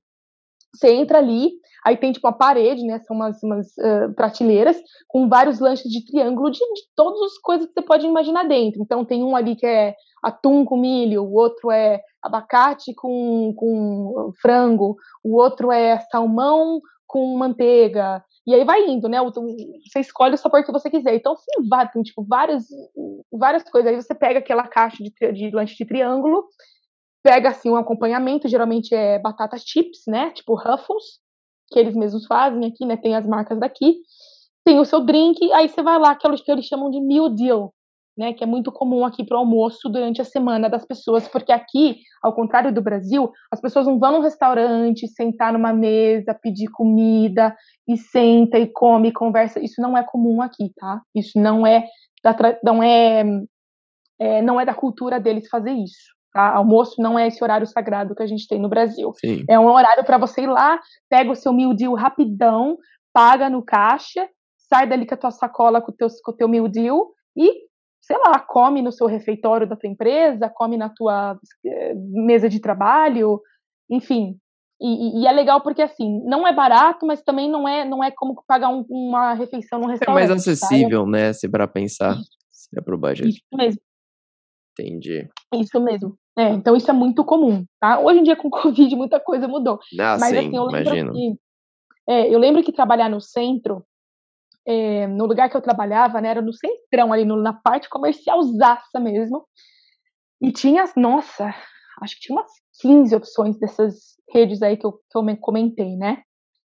E é, é aquela, assim, aquela maré de gente de terno, assim, andando na rua, entrando e saindo dessas lanchonetes no horário de almoço, entre meio-dia e duas da tarde, assim, sabe? É aquela muvuca de gente saindo e entra e pega a sacola e sai, falando no celular, tomando um café.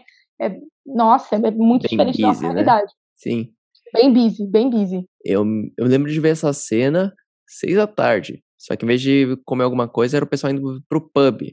Então era aquele pessoal ah. que claramente saiu do escritório, né? Tava com um colete, a camisa social, gravata, provavelmente trabalhou o dia inteiro, tava lá no pub lá com a galera. Então essa era uma cena bem é. comum de ver e eu acho que Londres eu vi bastante, mas no interior da Inglaterra eu acabava vendo mais. É. É isso mesmo. É isso mesmo. Tem. Gin tônica aí. Não tem, aqui você sabe que o que mais tem é pub também é, não é tão concentrado, eu acho, em comparação a Dublin. Dublin é um em cada ah, esquina. Dublin é outro mundo, nossa. Né? Mas aqui tem, nossa, para quem gosta dessas coisas, imagina. É o que é. mais tem de opção aqui. É, é. caso, uma das coisas que eu é. mais gosto. Não, Bom, sem dúvida. Hum. Bom, Juliana, vou fazer uma coisa que eu tô fazendo parte nova aqui do podcast, que seria aos modos Galvão Bueno, é, pergunta do internauta. Eu pedi para um amigo meu que foi para Londres mandar um áudio. Ele só passou 24 horas lá. Eu não sei o que, é que ele me mandou, vai ser uma surpresa. Não sei, espero não ter que editar esse áudio aí. Eu vou colocar aqui e a gente vai conversar sobre o que ele falou. Bom, o Eduardo, conhecendo ele, acho que ele mandou uma coisa sobre o futebol para mim. Vamos ver. Vou dar o play aqui. Tá. Vamos lá. Quando eu estive em Londres, aconteceu uma situação muito engraçada. É, a gente tinha poucas horas para aproveitar a cidade, né? Então decidi ir até o estádio do Arsenal, só para conhecer mesmo, passar em frente. Quando chego lá, eu estava com uma camisa do Palmeiras, escuto ao fundo os gritos de Vai Corinthians. Pensei que fosse algum brasileiro, algo do tipo, mas não, era o segurança do próprio estádio do Arsenal, na verdade do museu do Arsenal, que fica bem em frente, uh, gritando Vai Corinthians. Ele reconheceu a camisa do Palmeiras e sabia que o Corinthians era o maior rival e começou a gritar para me provocar. Se não me falha a memória, o segurança era sérvio, a gente tirou foto com ele e tudo mais. Uh, ele comentou que já foi segurança até do Neymar, mostrou fotos, foi bem legal. Essa relação no futebol é bem interessante porque eu me lembro de ter visto uma camisa do Corinthians para vender em uma loja em Londres. Isso foi uma das coisas. Foi legal para mim porque eu sou corintiano, claro, né? Mas foi legal ver um time brasileiro vendendo uma camisa nova, não era um museu. Quando eu fui ao museu de camisas, eu já vi camisas de outros times do Brasil, mas vender uma camisa do Corinthians da Nike zerada numa loja em Londres foi uma das coisas que mais me chamou a atenção, né? E a gente pode entrar um pouco também na questão do futebol, né, Juliana? Sim. Eles são loucos por futebol aqui, viu? O brasileiro acha que é, que é doido por futebol mais do que qualquer pessoa, mas aqui eu acho que eles, eles meio que competem um pouco com o brasileiro, né? A diferença é que o Brasil ganha mais coisa, né? A Inglaterra não ganha nada, coitados. Mas, assim, é, na, na questão, assim, de, de é, é, hobby, né? De, de gostar do assunto, realmente é muito louco o negócio aqui. Eles têm bastante time, tem muito dinheiro envolvido nos clubes, muito, muito dinheiro. E eu fui no estádio do Wembley na final do Euro, dos Euros 2020, que foi agora em julho. Peguei o Covid lá, inclusive, né? Peguei Covid em julho. e, no estádio. peguei no estádio, peguei no estádio. Mas, meu, foi uma experiência assim que eu nunca tinha visto em toda a minha vida. Eu falei, meu Deus, o que que é isso? Né, tinha, é, quantas pessoas tinha ali? Nossa, 60 mil? Acho que É, o Wembley, se eu não me engano, cabia umas 60 mil, pelo que eu me lembre. Pelo que eu me lembre. Isso. É, não, estava lotado, não tinha espaço ali.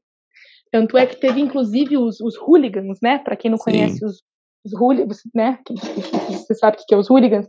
Ele teve 5 mil ali que tentaram entrar invadindo o estádio, tentaram quebrar tudo ali, com barreira, com tudo, botaram pressão nos seguranças, né? Estavam em grupo, né? E, e invadiram tudo ali mesmo, né? Para tentar entrar sem ticket, porque tava todo mundo louco. Eu tava com medo um pouco de ficar lá, porque tava muita baderna aquilo ali sabe? A gente pensa que só existe Madeira do Brasil, né? Mas não é assim, não.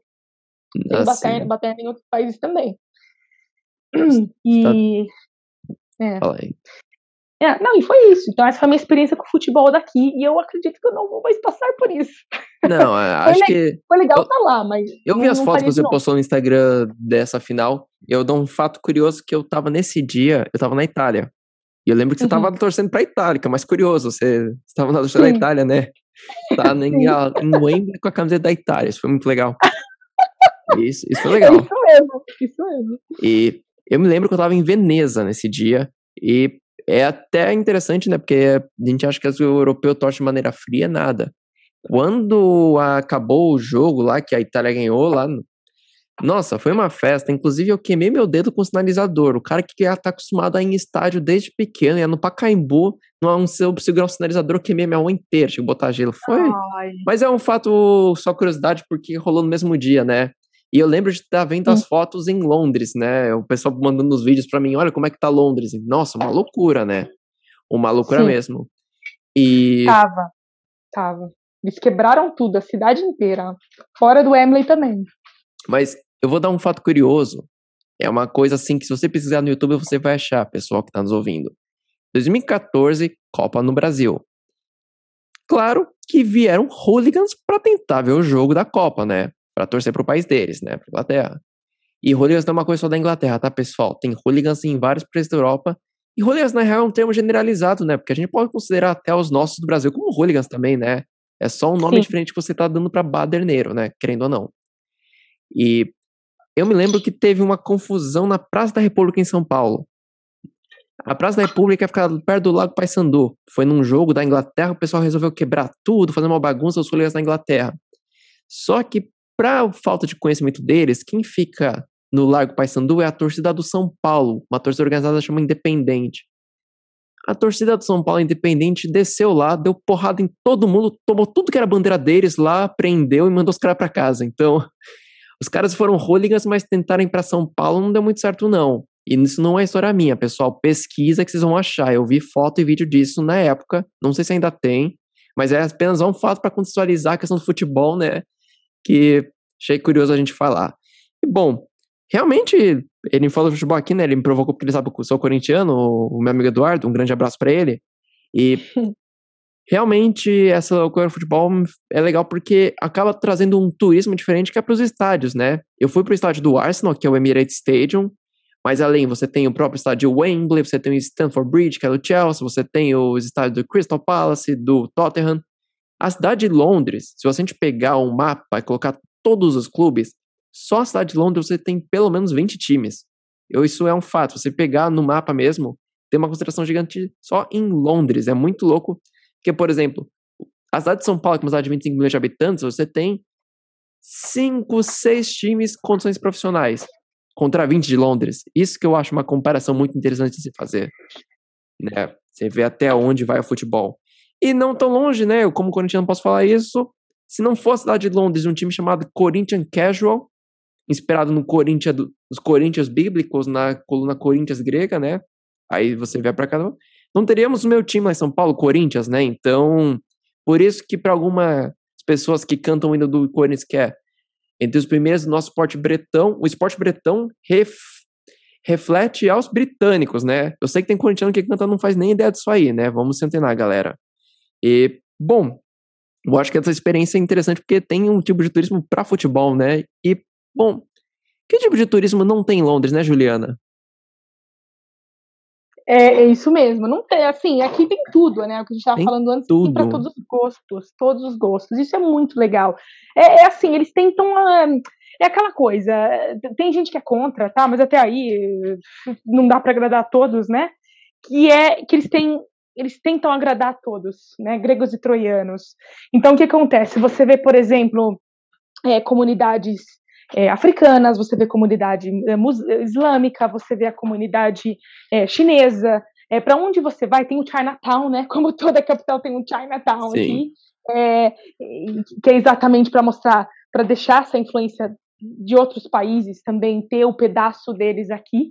E isso é muito legal também, porque porque você você você como a gente estava falando no começo dessa conversa, desse áudio, é, é o mundo todo que você que está aqui, né? E, e, e o, o, inglês, o que eu percebo assim na história, né, dos anos, assim, das colonizações, imigração e tudo mais, eles eles querem que isso aconteça, eles querem que tenha essa influência, essa imigração, eles querem que essas pessoas tenham o direito de trazer um pouco da cultura delas para cá, né? Tanto é que você vê bastante, uma coisa que você vê direto aqui, tem bairros eh, que são quase 100% muçulmanos, é, praticamente as pessoas andando na rua é, é, indo, é indo lá pro, pro, é, pro não é missa que fala, é outro nome, né? Enfim, para os eventos deles ali de, de para rezar, para fazer as orações deles ali, né?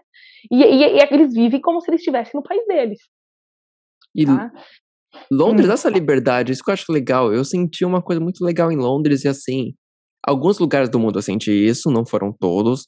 Do adendo, eu não prefiro não falar nome de lugares, né, para não ofender quem é de tal lugar, mas poucos, mas eu prefiro falar não dos lugares que não são, mas eu prefiro falar dos lugares que são totalmente abertos e livres. Eu, a impressão que eu tenho em Londres é que você realmente pode ser quem você quiser, sem julgamento, porque eu, eu vi de tudo lá. Não tem uma coisa que eu não é. vi, eu vi gente de moicano verde atravessando a rua, do remédio da época dos punks lá, então assim, e tá ok. O cara pode ser assim em Londres.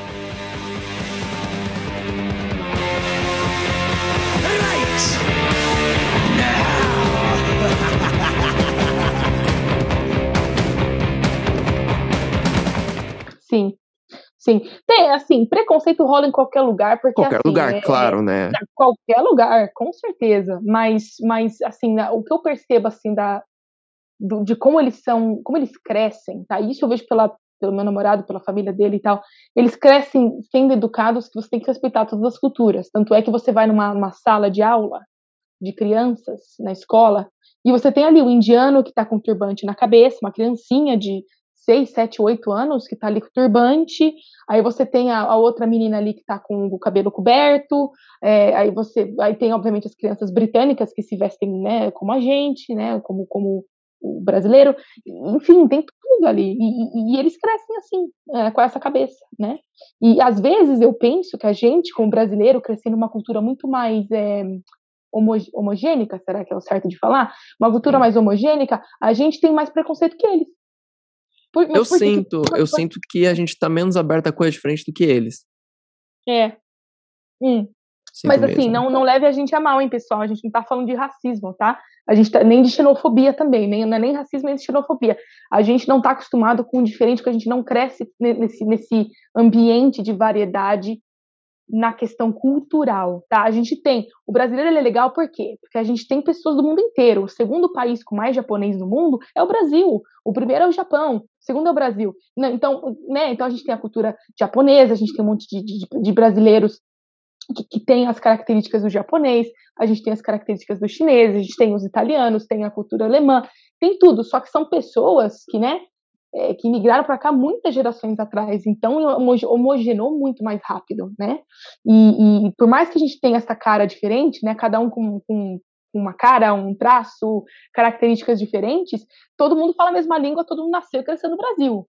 Aqui não. Aqui você está falando com pessoas que é cada um literalmente veio de uma parte do mundo e tem gente, muitas crianças com os pais que mal falam inglês direito, né? Mas estão ali na escola estudando com crianças britânicas. Né? Então, é por isso que eles crescem nesse ambiente de versatilidade. Sim. Então, eles acabam. E acaba é, permitindo e... você no futuro ver mais coisas diferentes e ser aceitável, né? E eu uhum. acho que também a gente pode entrar num outro gancho, né? Que seria a questão de cultura. E, bom, a gente pode falar de cultura em vários aspectos, né? Seja tanto cinema como cultura da música, né? E muito antes você ter a cultura do rock lá nos Estados Unidos e tal, era a Inglaterra que tinha esse, puxava essa frente, né? Trazia essa coisa diferenciada e tal na, se você pegar em números, né, idade e tal. Então, muitas das bandas que influenciaram as bandas americanas foram as bandas inglesas do passado, né? Então, acho que é um ambiente muito propício para a criação de cultura. Eu tenho essa impressão que qualquer um tentar alguma coisa tem a condição de se correr, dar certo.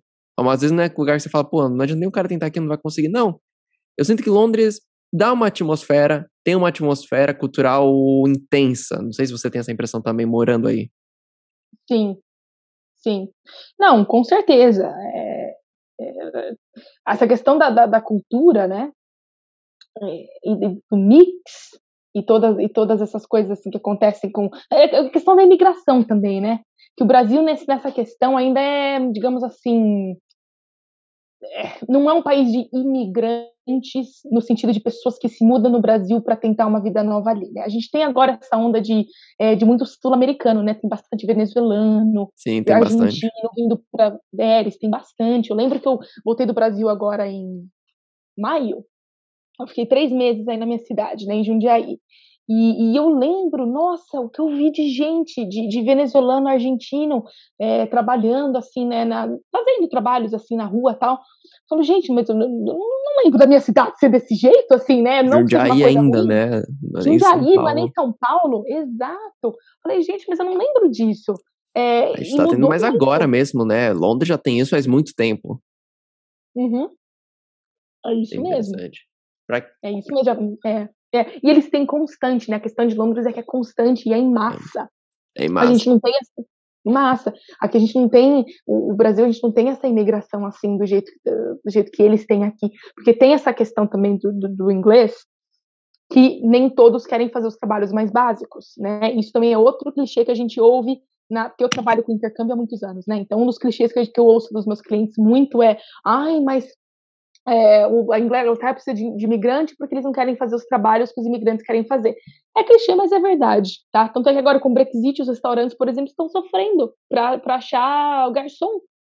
Porque a maioria, não digo a maioria, mas muitos eh, estabelecimentos de, de restaurante, supermercado, é imigrante que trabalha ali, né? Não quer dizer que britânico não, também não, não faz trabalho básico, claro que faz, mas, mas assim, peso, a maioria, peso das pessoas que você vê fazendo trabalho é, de garçom, de kitchen porta, né, que trabalha em cozinha, limpando, faxineira, é pessoas que trazem mão de obra de outros países. É Brasil, é América do Sul em geral, é outros países da Europa. É o tempo inteiro você vendo isso. Uma coisa que meu namorado uma vez me falou, eu achei engraçado, porque a gente não olha desse ângulo, né? Aí quando eu ouço o comentário dele é que eu falo, nossa, eu nunca tinha pensado nisso. Ele veio pro Brasil comigo. E aí a gente foi, tava indo nos restaurantes, saindo para comer e tal.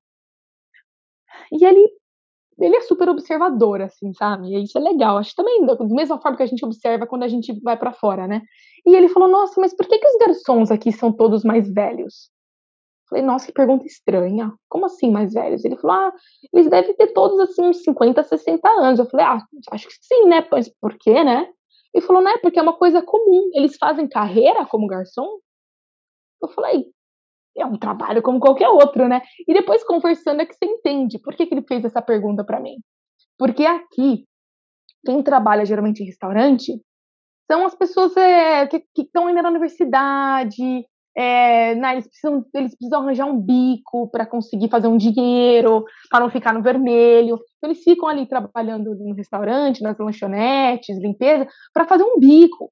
Né? Então, são, é, é, é, a galera jovem, assim, que, que acabou de sair da escola, tem que pegar um trabalho, quer pagar as, as contas, ou acabou de sair da universidade e ainda está procurando um emprego formal. Aí a pessoa pega um bico nesses, nesses trabalhos mais básicos. Então, todo mundo tende a ser, assim, não todos, né? Mas eles tendem a ser jovens, né? Mais jovens. Então eles não tendem a fazer uma carreira trabalhando em restaurantes, por exemplo. Interessante né? essa observação sua. Interessante que eu nunca tinha é... pensado nisso aí do garçom de mais idade. E agora você está me falando, eu tô relembrando os garçons que. dos lugares que eu ia com mais frequência, né? Que eu costumo lembrar quem era o staff. Você me fez pensar, nossa, verdade, os garçons eram mais de idade. E você me dá um é. gancho interessante aí, Juliana. Comunidade brasileira aí. Você vê bastante brasileiro pela rua? Que é você que brasileiro reconhece brasileiro facilmente, às vezes só pelo jeito que o brasileiro olha. Isso é um. Isso a gente é reconhece. Tem um, tem um é. filtro. É. Como é a comunidade Sim. brasileira aí? Olha, eu não faço parte de nenhuma, tenho poucos amigos brasileiros. Isso foi uma coisa que me aconteceu, não é porque eu escolhi, mas porque aconteceu dessa forma comigo. É, mas eu conheço muitos brasileiros, sim, que vivem na comunidade brasileira. E quando eu digo comunidade brasileira, é a comunidade brasileira mesmo, é de fazer churrascão no domingo, é, é, de morar na mesma casa, dividir os quartos, compartilhar contas. Eu, quando tinha 18 anos, quando eu vim para Londres a primeira vez, eu morei numa casa de brasileiros, onde eu pagava pelo quarto, era todo mundo brasileiro na casa. Então tinha lá arroz e feijão direto, tinha Record passando na TV, é, era só português falado na casa, né? Então já já vivi essa experiência muitos anos atrás. Hoje em dia já não. Hoje em dia eu já vivo num ambiente muito mais internacional tá? Então, eu, eu tenho, assim, acho que duas amigas brasileiras que eu, que eu tenho bastante contato, porque eu conheço elas há muito tempo. Eu conheço da época que eu vim para Londres a primeira vez, 13 anos atrás, aliás, mais, né? 15 anos atrás, a primeira vez que eu vim para Londres. Então, eu, eu, conheço elas lá de trás, então é por isso que manteve essa amizade de muito tempo. Mas eu não faço parte da comunidade é, brasileira local. É realmente pela questão de, de, de pelos caminhos que eu acabei tomando por causa da minha carreira. Sim, claro, né? Acaba caindo em outro Sim. caminho, não trabalha junto, né? Bem diferente. Exato. É, eu acabei, eu acabei me, me, me, colocando num ambiente internacional, porque como, como eu sempre trabalhei nesse ambiente assim de é, metade britânico e outra metade o resto todo do mundo, né? Eu acabo não tendo muito contato com brasileiro, então acabo não tendo essa oportunidade de amizade é, tanto assim, né? Mas tem supermercado brasileiro, tem restaurante brasileiro, inclusive já levei meu noivo para lá, ele adora o rodízio, ele adora rodízio, ele adora falar um rodízio, rodízio. Né? Mas ele faz, é, ele adora um rodízio, né? E, e assim, é legal, mas, mas é, eu já vi mais, quando eu estava aqui a primeira vez, eu, vi, eu via mais brasileiro, eu via mais português na rua. Não sei se isso é uma questão de a minha percepção que mudou, ou se tem menos brasileiro, mas antigamente o brasileiro ele podia trabalhar legalmente aqui estudando inglês. Hoje em dia não pode mais. Ele só pode trabalhar se ele fizer universidade. Entendi. É, isso aí faz diferença, porque eu lembro que a comunidade brasileira antigamente era era até por uma questão de influência, né? Eu comento isso aí no episódio que eu fiz sobre a Califórnia, Los Angeles, foi ao ar algum, acho que um mês e meio atrás, que eu falo, eu sou da geração anos 90 que viu a Califórnia, Los Angeles, assim, como um lugar que a gente gostaria de estar porque tudo acontecia. E a geração uhum. antes viu Londres e para para eles era Londres. Londres era o lugar que as bandas que eles gostavam estavam tocando, era era onde os trabalhos legais estavam, aquela coisa da capital do mundo.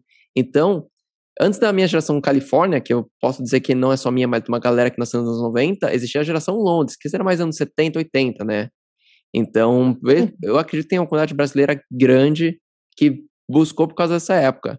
E é até interessante se me der um adendo aí, né? Porque essa falou essa coisa da comunidade brasileira. Galera, não é uma crítica, por favor, não me joguem pedra. Tem que vocês não conseguem porque é áudio e eu moro longe. Mas o que eu tô querendo dizer é o seguinte. Eu que eu mais ouço a história, e você pode me confirmar, Juliana, que você trabalha com intercâmbio. Intercambista que foi pro exterior, tanto para Irlanda como para Inglaterra, e ficou na comunidade brasileira, voltou sem falar uma palavra de inglês. Galera, vocês querem ir para o exterior para isso? Não fiquem em comunidade brasileira, se vocês querem realmente aprender inglês. É, um, é uma dica real, porque eu conheci pessoas, casos de pessoas que gastaram maior grana e não voltaram falando uma palavra de inglês, sabe? Nem o básico. É isso mesmo. É isso mesmo. Tem muita gente, inclusive, eu lembro que na primeira vez que eu vim, né, lá 15 anos lá atrás, eu lembro que teve essa. Uma das casas que eu morei, né? Eu, como eu mesma sou um exemplo péssimo, né, do que você está falando, João, que, que, que, eu morei em casa de brasileiro, foi totalmente errado. Conheci pessoas maravilhosas, maravilhosas. Mas para o meu intercâmbio foi péssimo. Foi péssimo, porque era só português em casa, porque a gente quer a zona de conforto, né? Mas uma das pessoas que namorava lá comigo, ela era bem mais velha, né? E, e, e ela já estava em Londres há três anos. Ela não falava inglês. Como que você mora três anos num lugar e você não fala É complicado. Gente, eu não sei como é. Assim, é como o João falou, a gente não tá criticando, mas, mas é um assunto a se discutir, a se, se pensar. Não, total, como... claro. Total. É? Como é que você vai é. para um lugar e você não. Você ficar na comunidade brasileira assim? Não tô falando que você tem que renegar suas origens, você não tem que estar junto com a galera do seu povo. Pelo contrário. Mas reveja o porquê que você está saindo do país. Você não pega uma passagem de pacote turista e vai passar uma semana lá, gasta menos. É uma crítica é. séria porque eu vi gente que pagou e se arrependeu. Colegas meus de trabalho que já falaram, opa, não falo nada, e perderam oportunidade de trabalho. E aquela coisa, eu sou bem honesto, o intercâmbio tu faz uma vez só pro lugar. Você não vai ter chance, ah, deixa eu fazer de novo. Não vai rolar. Ninguém vai dar grana para você não, ou você não vai ter essa grana. Bom, é. voltando para outro assunto aí, meio que voltando já ao final de podcast, né? Esses são os episódios mais longos, mas eu não esperava menos de Londres, né? Vamos, então vamos lá. E olha que a gente nem falou metade, hein, João? Nem falou metade, né? Eu vou. Tal, talvez é, o Londres seja uma das que eu abro uma exceção para fazer uma parte 2. Eu vou, a gente pode ver no futuro aí como a gente pode fazer isso aí, né? pra frente. Tá, vamos ver o que a galera fala. Se a galera pedir, a gente faz. Galera, se vocês pedirem, pedirem parte 2, a gente grava. Mas vocês têm que pedir, se eu não posso ler mente de ninguém aí. Sem querer ser arrogante, mas eu preciso ouvir de vocês se vocês querem parte 2 ou não. Juliana, você como moradora aí, me fala um lugar que você recomenda para um, um, uma pessoa que está querendo ir para Londres, sentir a experiência, fora do comum, fora da rota turística, fora de London Bridge, Tower Bridge, Big Ben, Buckingham Palace, um lugar meio assim, que só os locais ou quem mora aí sabe. O que, que tu recomenda? Ah, vou recomendar, vamos lá. Tem vários, hein? Nossa, é que Londres é grande, hein? Gigante. Mas eu vou começar com. É gigante, gente. É, eu, eu, nem sei se é maior que São Paulo. Talvez não seja maior, mas tão grande quanto. Então, ó, vamos lá. O meu primeiro, que é o meu favorito, chama, é um bairro que chama Wimbledon, que é onde tem o tênis, que vocês gostam ah, tanto sim. de ouvir essa palavra, né? Tem filme, inclusive, né, sobre isso. Tá, Wimbledon é legal porque, porque ela, ele tem um aspecto de vila, que de vila assim, assim tradicionalzinha, pequeno, é, uma construção assim um pouco mais específica. Eu adoro Wimbledon, tá? E é uma das, uma das áreas poste de Londres, tá? É, não lembro mais se eu falei isso em algum momento do áudio, que a gente está conversando faz tempo, mas fica em Southwest, né? Que é a zona sul-oeste da cidade, né? Na parte sul do Rio, para é, o lado oeste, e, e, ali é onde tem a, os bairros mais chiques da cidade, que é onde as casas custam mais caro, é onde você vê o povo mais é, né, bem vestido, aquela, aquela galera que tem trabalhos mais, né, é, enfim, é um, é, um, é um povo mais diferenciado, tá, por, pela questão da grana, né, e e o Wimbledon é legal porque eles têm, ele tem esse aspecto, aspecto de vila e tem tudo ali, né? Então tem todos os supermercados, tem cinema, tem shopping, é, tem obviamente as estações de metrô, as estações de, de, ônibus, mas foi um dos primeiros bairros também que eu visitei quando eu estudei inglês, né? Quando eu vim para cá com 18 anos. Então eu tive essa oportunidade de ver a tradição de raiz ali de Londres, porque o Wimbledon conserva muito isso conserva muito assim essa parte assim é, inglesa assim, né, para quem vem de fora, né? Talvez nem tanto para eles que para eles não faz muita diferença, mas para quem está vindo de fora, né, as casas são bem tradicionais. Eu lembro que em uma das, das minhas visitas também que eu voltei para Wimbledon, eu fiquei numa casa de uma de uma inglesa e, e, era uma casa super tradicional também. Aliás, a primeira casa de família que eu fiquei, que foi em Putney, que é bem perto de Wimbledon, também era uma casa super tradicional inglesa, muito tradicional, com carpete, com, a, com as prateleiras assim cheias de livros e tal, com três, quatro banheiros e um quarto lá no topo do telhado, bem legal. Então, assim, Wimbledon, sem dúvida, é uma das áreas que eu recomendo para ver essa parte assim de, de tradição conservada tá? Que muita coisa em Londres está muito modernizada. Você vai para o centro, é quase tudo modernizado ali, tá? Não quer dizer que é ruim, mas você não, se você está procurando tradição, não é exatamente isso que você vai ver. Tá? Então, Wimbledon, que fica bem do ladinho ali de Wimbledon, também é uma área super legal também, que inclusive dizem que é uma área que é cheia de brasileiro. Eu não sei porque eu nunca vi, mas é uma área que eu gosto também. E tem a parte do rio, que você consegue ver o rio cortando, né? Então você, você tem umas vistas legais, uns parques bonitos ali. É, outro, isso, isso é, é, a, é, a, parte do West, né? Southwest. Tem Richmond, que é um pouquinho mais para frente, na zona 6, também, que é uma parte mais tradicional. É onde tem os parques bonitos, construção bonita. Falando um pouco de outra região, eu vou falar do norte, que é onde tem o Angel e onde tem o Hampstead. Tá? O Hampstead, é, quando, quando eu falo Hampstead, é uma área que eu penso assim, outono, tudo é marrom, com aquelas folhas assim amarronzadas que parece Canadá, aquela folha do Canadá que eu esqueci o nome já, mas é, é no outono é lindo Hampstead. Que é de maple, lindo. folha de maple, é, sabe? Tipo, é, eu sei qual tipo que é. aquilo. É, tipo essa aí. Então tem essas, tem essas árvores assim amarronzadas, com a construção que é toda em, em tijolo é, marrom. Eu tenho várias fotos em Hampstead no no meu Instagram é, exatamente pela, pela essa questão estética do bairro, que é muito legal, tá? Essa questão estética é bacana ali. Angel é uma área assim de para você sair, aí você vai num barzinho, depois você vai num restaurante, é, depois você toma um sorvete, sabe? É um lugar transadão assim. É, para você andar numa rua e tem um monte de comércio. Eu fui numa num pub ali que eles servem cervejas artesanais é o que eles chamam de beer tasting. Então você tem ali vários tipos de cerveja de todos os tipos, sabores de todos os países. Você paga ali uma taxa e eles te dão assim, tipo, é, oito amostras assim de cerveja. Oh, isso me interessou. Isso me interessou é de verdade. é, eu, eu, esqueci o nome, eu acho que é. é nossa. Deixa eu jogar um beer tasting aí, eu acho que eu vou encontrar. Ó, oh, Beer Tasting Angel. Beer Tasting Angel. É pertinho da estação. Eu, alguma coisa underdog, bulldog, uma coisa assim. Uma coisa é, com dog. Acho que é Brewdog, é. já vou falar esse nome, eu acho que deve ser alguma coisa. Brewdog, deve ser isso aí. Já esqueci que faz um tempo já que eu fui. Mas eles têm uns lugares muito legais ali também, é, é, restaurantes bons, e é uma área bonita, né? Eu gosto muito, assim, de bairro bonito, assim, sabe? Com, com uma arquitetura harmônica, eu gosto muito disso. Então, esses bairros aí, então esse, isso é norte, tá? Eu tô falando do norte, esses dois bairros, Angel e Hampstead.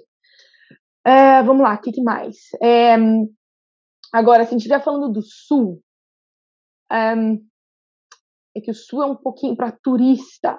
Eu acho que talvez não seja a, a, parte mais interessante da cidade. Eu gosto de lá porque eu morei lá, eu tenho essa, essa memória. Afetiva, né?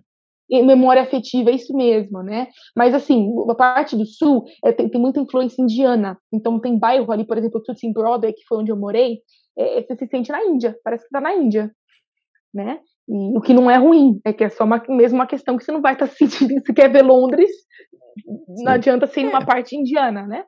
É, é uma das partes que fazem Londres ser o que é, mas assim, talvez não seja aquela coisa que você imagina no, que você vai esperando ver, né? Isso pode dar aquele choque pra galera, né? Que às vezes não é que não é bonito, é que você não tá esperando ver.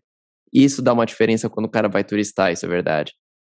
É. Juliana, você me deu ideia de lugares aí que nem eu imaginava. Eu tô, vou anotar depois, quando eu for editar isso aqui, que eu quero dar um pulo na próxima vez que eu for dar um pulo lá em Londres. Ah, faça isso, viu? Tem muita coisa legal para ver. É, Londres é. é. bacana demais. Tem Notting Hill, né? Que é, não é exatamente claro. fora, fora do, do, do, turismo, né? Mas é uma área bacana. Camden Town, tá? Que é uma área legal também. Tem ali a estátua da Amy Winehouse, para quem gosta, né? Para quem é fã. É, o Camden Town mudou muito, tá? Eu lembro que a primeira vez que eu fui em 2006, você ainda conseguia ver os punks, né? Que tem a cultura do punk, né? Que tinha os moicanos, os cabelos vermelhos, aquela Uma coisa, coisa bem toda, né? Sex Pistols, né? Ainda hoje.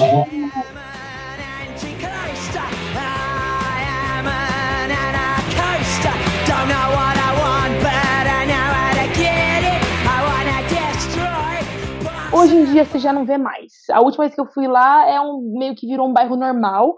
Tem as lojas ali de, de coturno, de sobretudo. Você vê, você consegue comprar as coisas ali.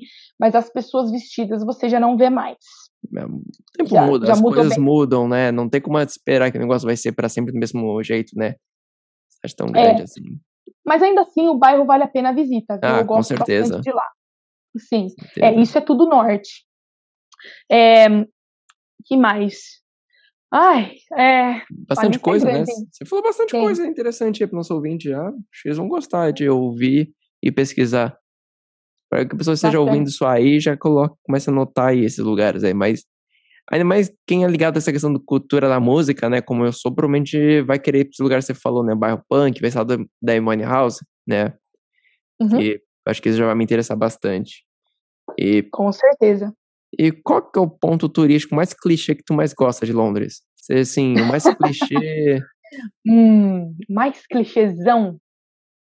Puxa vida, hein? Sim, que Paris é um clichê, mas Londres também não tá atrás, né? Todo respeito. É, então. é, mas é. Puxa, o mais clichê que eu mais gosto é. Pergunta difícil, Nossa, né? Eu fiz também, né? É nem... Por que é eu fiz a pergunta? Porque não tava nem no roteiro, fui perguntar isso. Eu tô me arrependendo, mas tudo bem. Mas não, responde. eu posso responder. Responde, não, mas vamos é curioso. Lá. Não, curioso, vamos lá. Olha, clichê. Eu gosto. Peraí, que eu vou precisar de um tempo, João. Você vai ter que editar isso, hein? Peraí. Nada, eu vou deixar o tempo. Se o cara chegou até esse momento do podcast, ele pode esperar um minuto a mais. Vamos aí, pessoal. A gente tava pensando no lugar. É, mas se o cara chegou até esse ponto do podcast é porque ele gostou da conversa. Então, obrigado a quem tá ouvindo a gente aí. Mas aí, que para mim o ponto mais clichê que eu gosto é a Tower Bridge, né? Que ah. é tão clichê que eu nem sabia chamar Tower Bridge. Para mim esse é o ponto mais legal. Assim, eu me sinto tipo turistão em Londres, né? Sim. Ah, você fez uma escolha boa. Eu acho que, é eu acho que é uma das melhores mesmo, a Tower Bridge. Você tá certo. Eu gosto da é, cor agora, dela. Da cor. Sim, sim, é bonita mesmo. É muito. Ah, eles, eles pensaram bem para fazer as coisas aqui, né? Tem, tem muita coisa bacana aqui nessa questão visual. Tem muita coisa legal. A arquitetura é muito Ai, bonita, né? Sim. Aí é que aquela coisa, nada é como a primeira vez. Eu lembro que a primeira vez que eu vi o National um, eh, Trafalgar Square, a Trafalgar Square, nossa, eu lembro que eu me emocionei muito, né? E, e a mais Square, né, cara, tem os leões, onde tem os leões, e tem o Museu Sim. da National Gallery, né? E eu fui à noite, assim, então eu meio que, achei meio no, no acidente, né? Porque você não conhece nada. Então eu me emocionei, eu acho que eu fiquei muito feliz de estar vendo aquilo. Quando eu vi a Tower Bridge a primeira vez também fiquei muito feliz. É, mas depois, quando você começa a olhar e olhar de novo. Vira comum, você, né? Vira comum, vira comum. É, mas olha, eu acho que se eu tiver que. Olha, se eu tivesse escolher um lugar. Ai.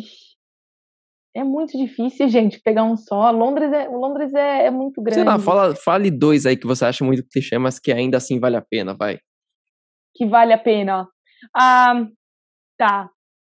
Ó, eu vou falar então a Trafalgar Square, que é um dos, dos, dos, lugares que eu gosto bastante, e vou falar Chelsea, que é um dos bairros que fica tá é no centro, tá? É, e é também assim uma, uma, uma, área bonita assim de casas, de restaurantes, de, de onde as celebridades geralmente vão tomar café, um, ruas largas assim, sabe, umas, umas, umas construções grandes assim. Chelsea é bacana também, eu gosto muito de Chelsea. Ah, então vou pegar esses dois clichês aí. É. é, Chelsea é meio clichê, até porque a galera vai por causa do time lá, né? Então virou meio clichêzão mesmo. Exato. Ah, então pronto, eu consegui responder a pergunta. Olha, mas até o seu clichê, ele não é tão clichê, olha que curioso, porque eu tava imaginando que você fosse dar um clichê, talvez, sei lá, o Palácio, ou Catedral de São Paulo, não sei. Foi interessante aí sua resposta, eu gostei. Uhum. Juliana, eu acho que se o ouvinte chegou aqui é porque ele gostou, porque esse podcast durou, hein? E mesmo se eu editar, ele vai ser longo. Então, o que, que, eu posso fazer? Agradecer você mais uma vez, porque você gravou Luxemburgo quando esse podcast estava começando e voltou a gravar comigo Londres, episódio 27, olha que legal. 17 episódios depois voltou a gravar. Então, eu só tenho a agradecer pelo tempo disponível, né? Você em Londres, aqui em Dubai, a gente achar fuso horário não é fácil, mas a gente dá um jeito, claro. E, uhum. bom, ao nosso ouvinte, não tem mais o que dizer. Se você chegou até o final desse episódio, muito obrigado. Mas quem você quer ver a temporada 2? Compartilha com os amigos. Eu quero que o pessoal ouça bem a temporada 1 para eu começar a temporada 2. Ela vai sair. Mas tem muita gente que só viu alguns episódios. Tem episódio a ser visto, inclusive o Luxemburgo com a própria Juliana, né? Isso mesmo. Obrigada por tudo, João. Obrigada pelo tempo. É muito prazer estar aqui falando com você. E espero que a, que a galera goste aí. É, claro que estamos sempre abertos a sugestões. É, mas vamos que vamos. Estamos, que estamos vamos. Vamos. Pô, falar de Londres é legal, meu. Londres é. sempre tem história para contar. É isso aí, nosso, nosso ouvinte, um grande abraço e até a próxima.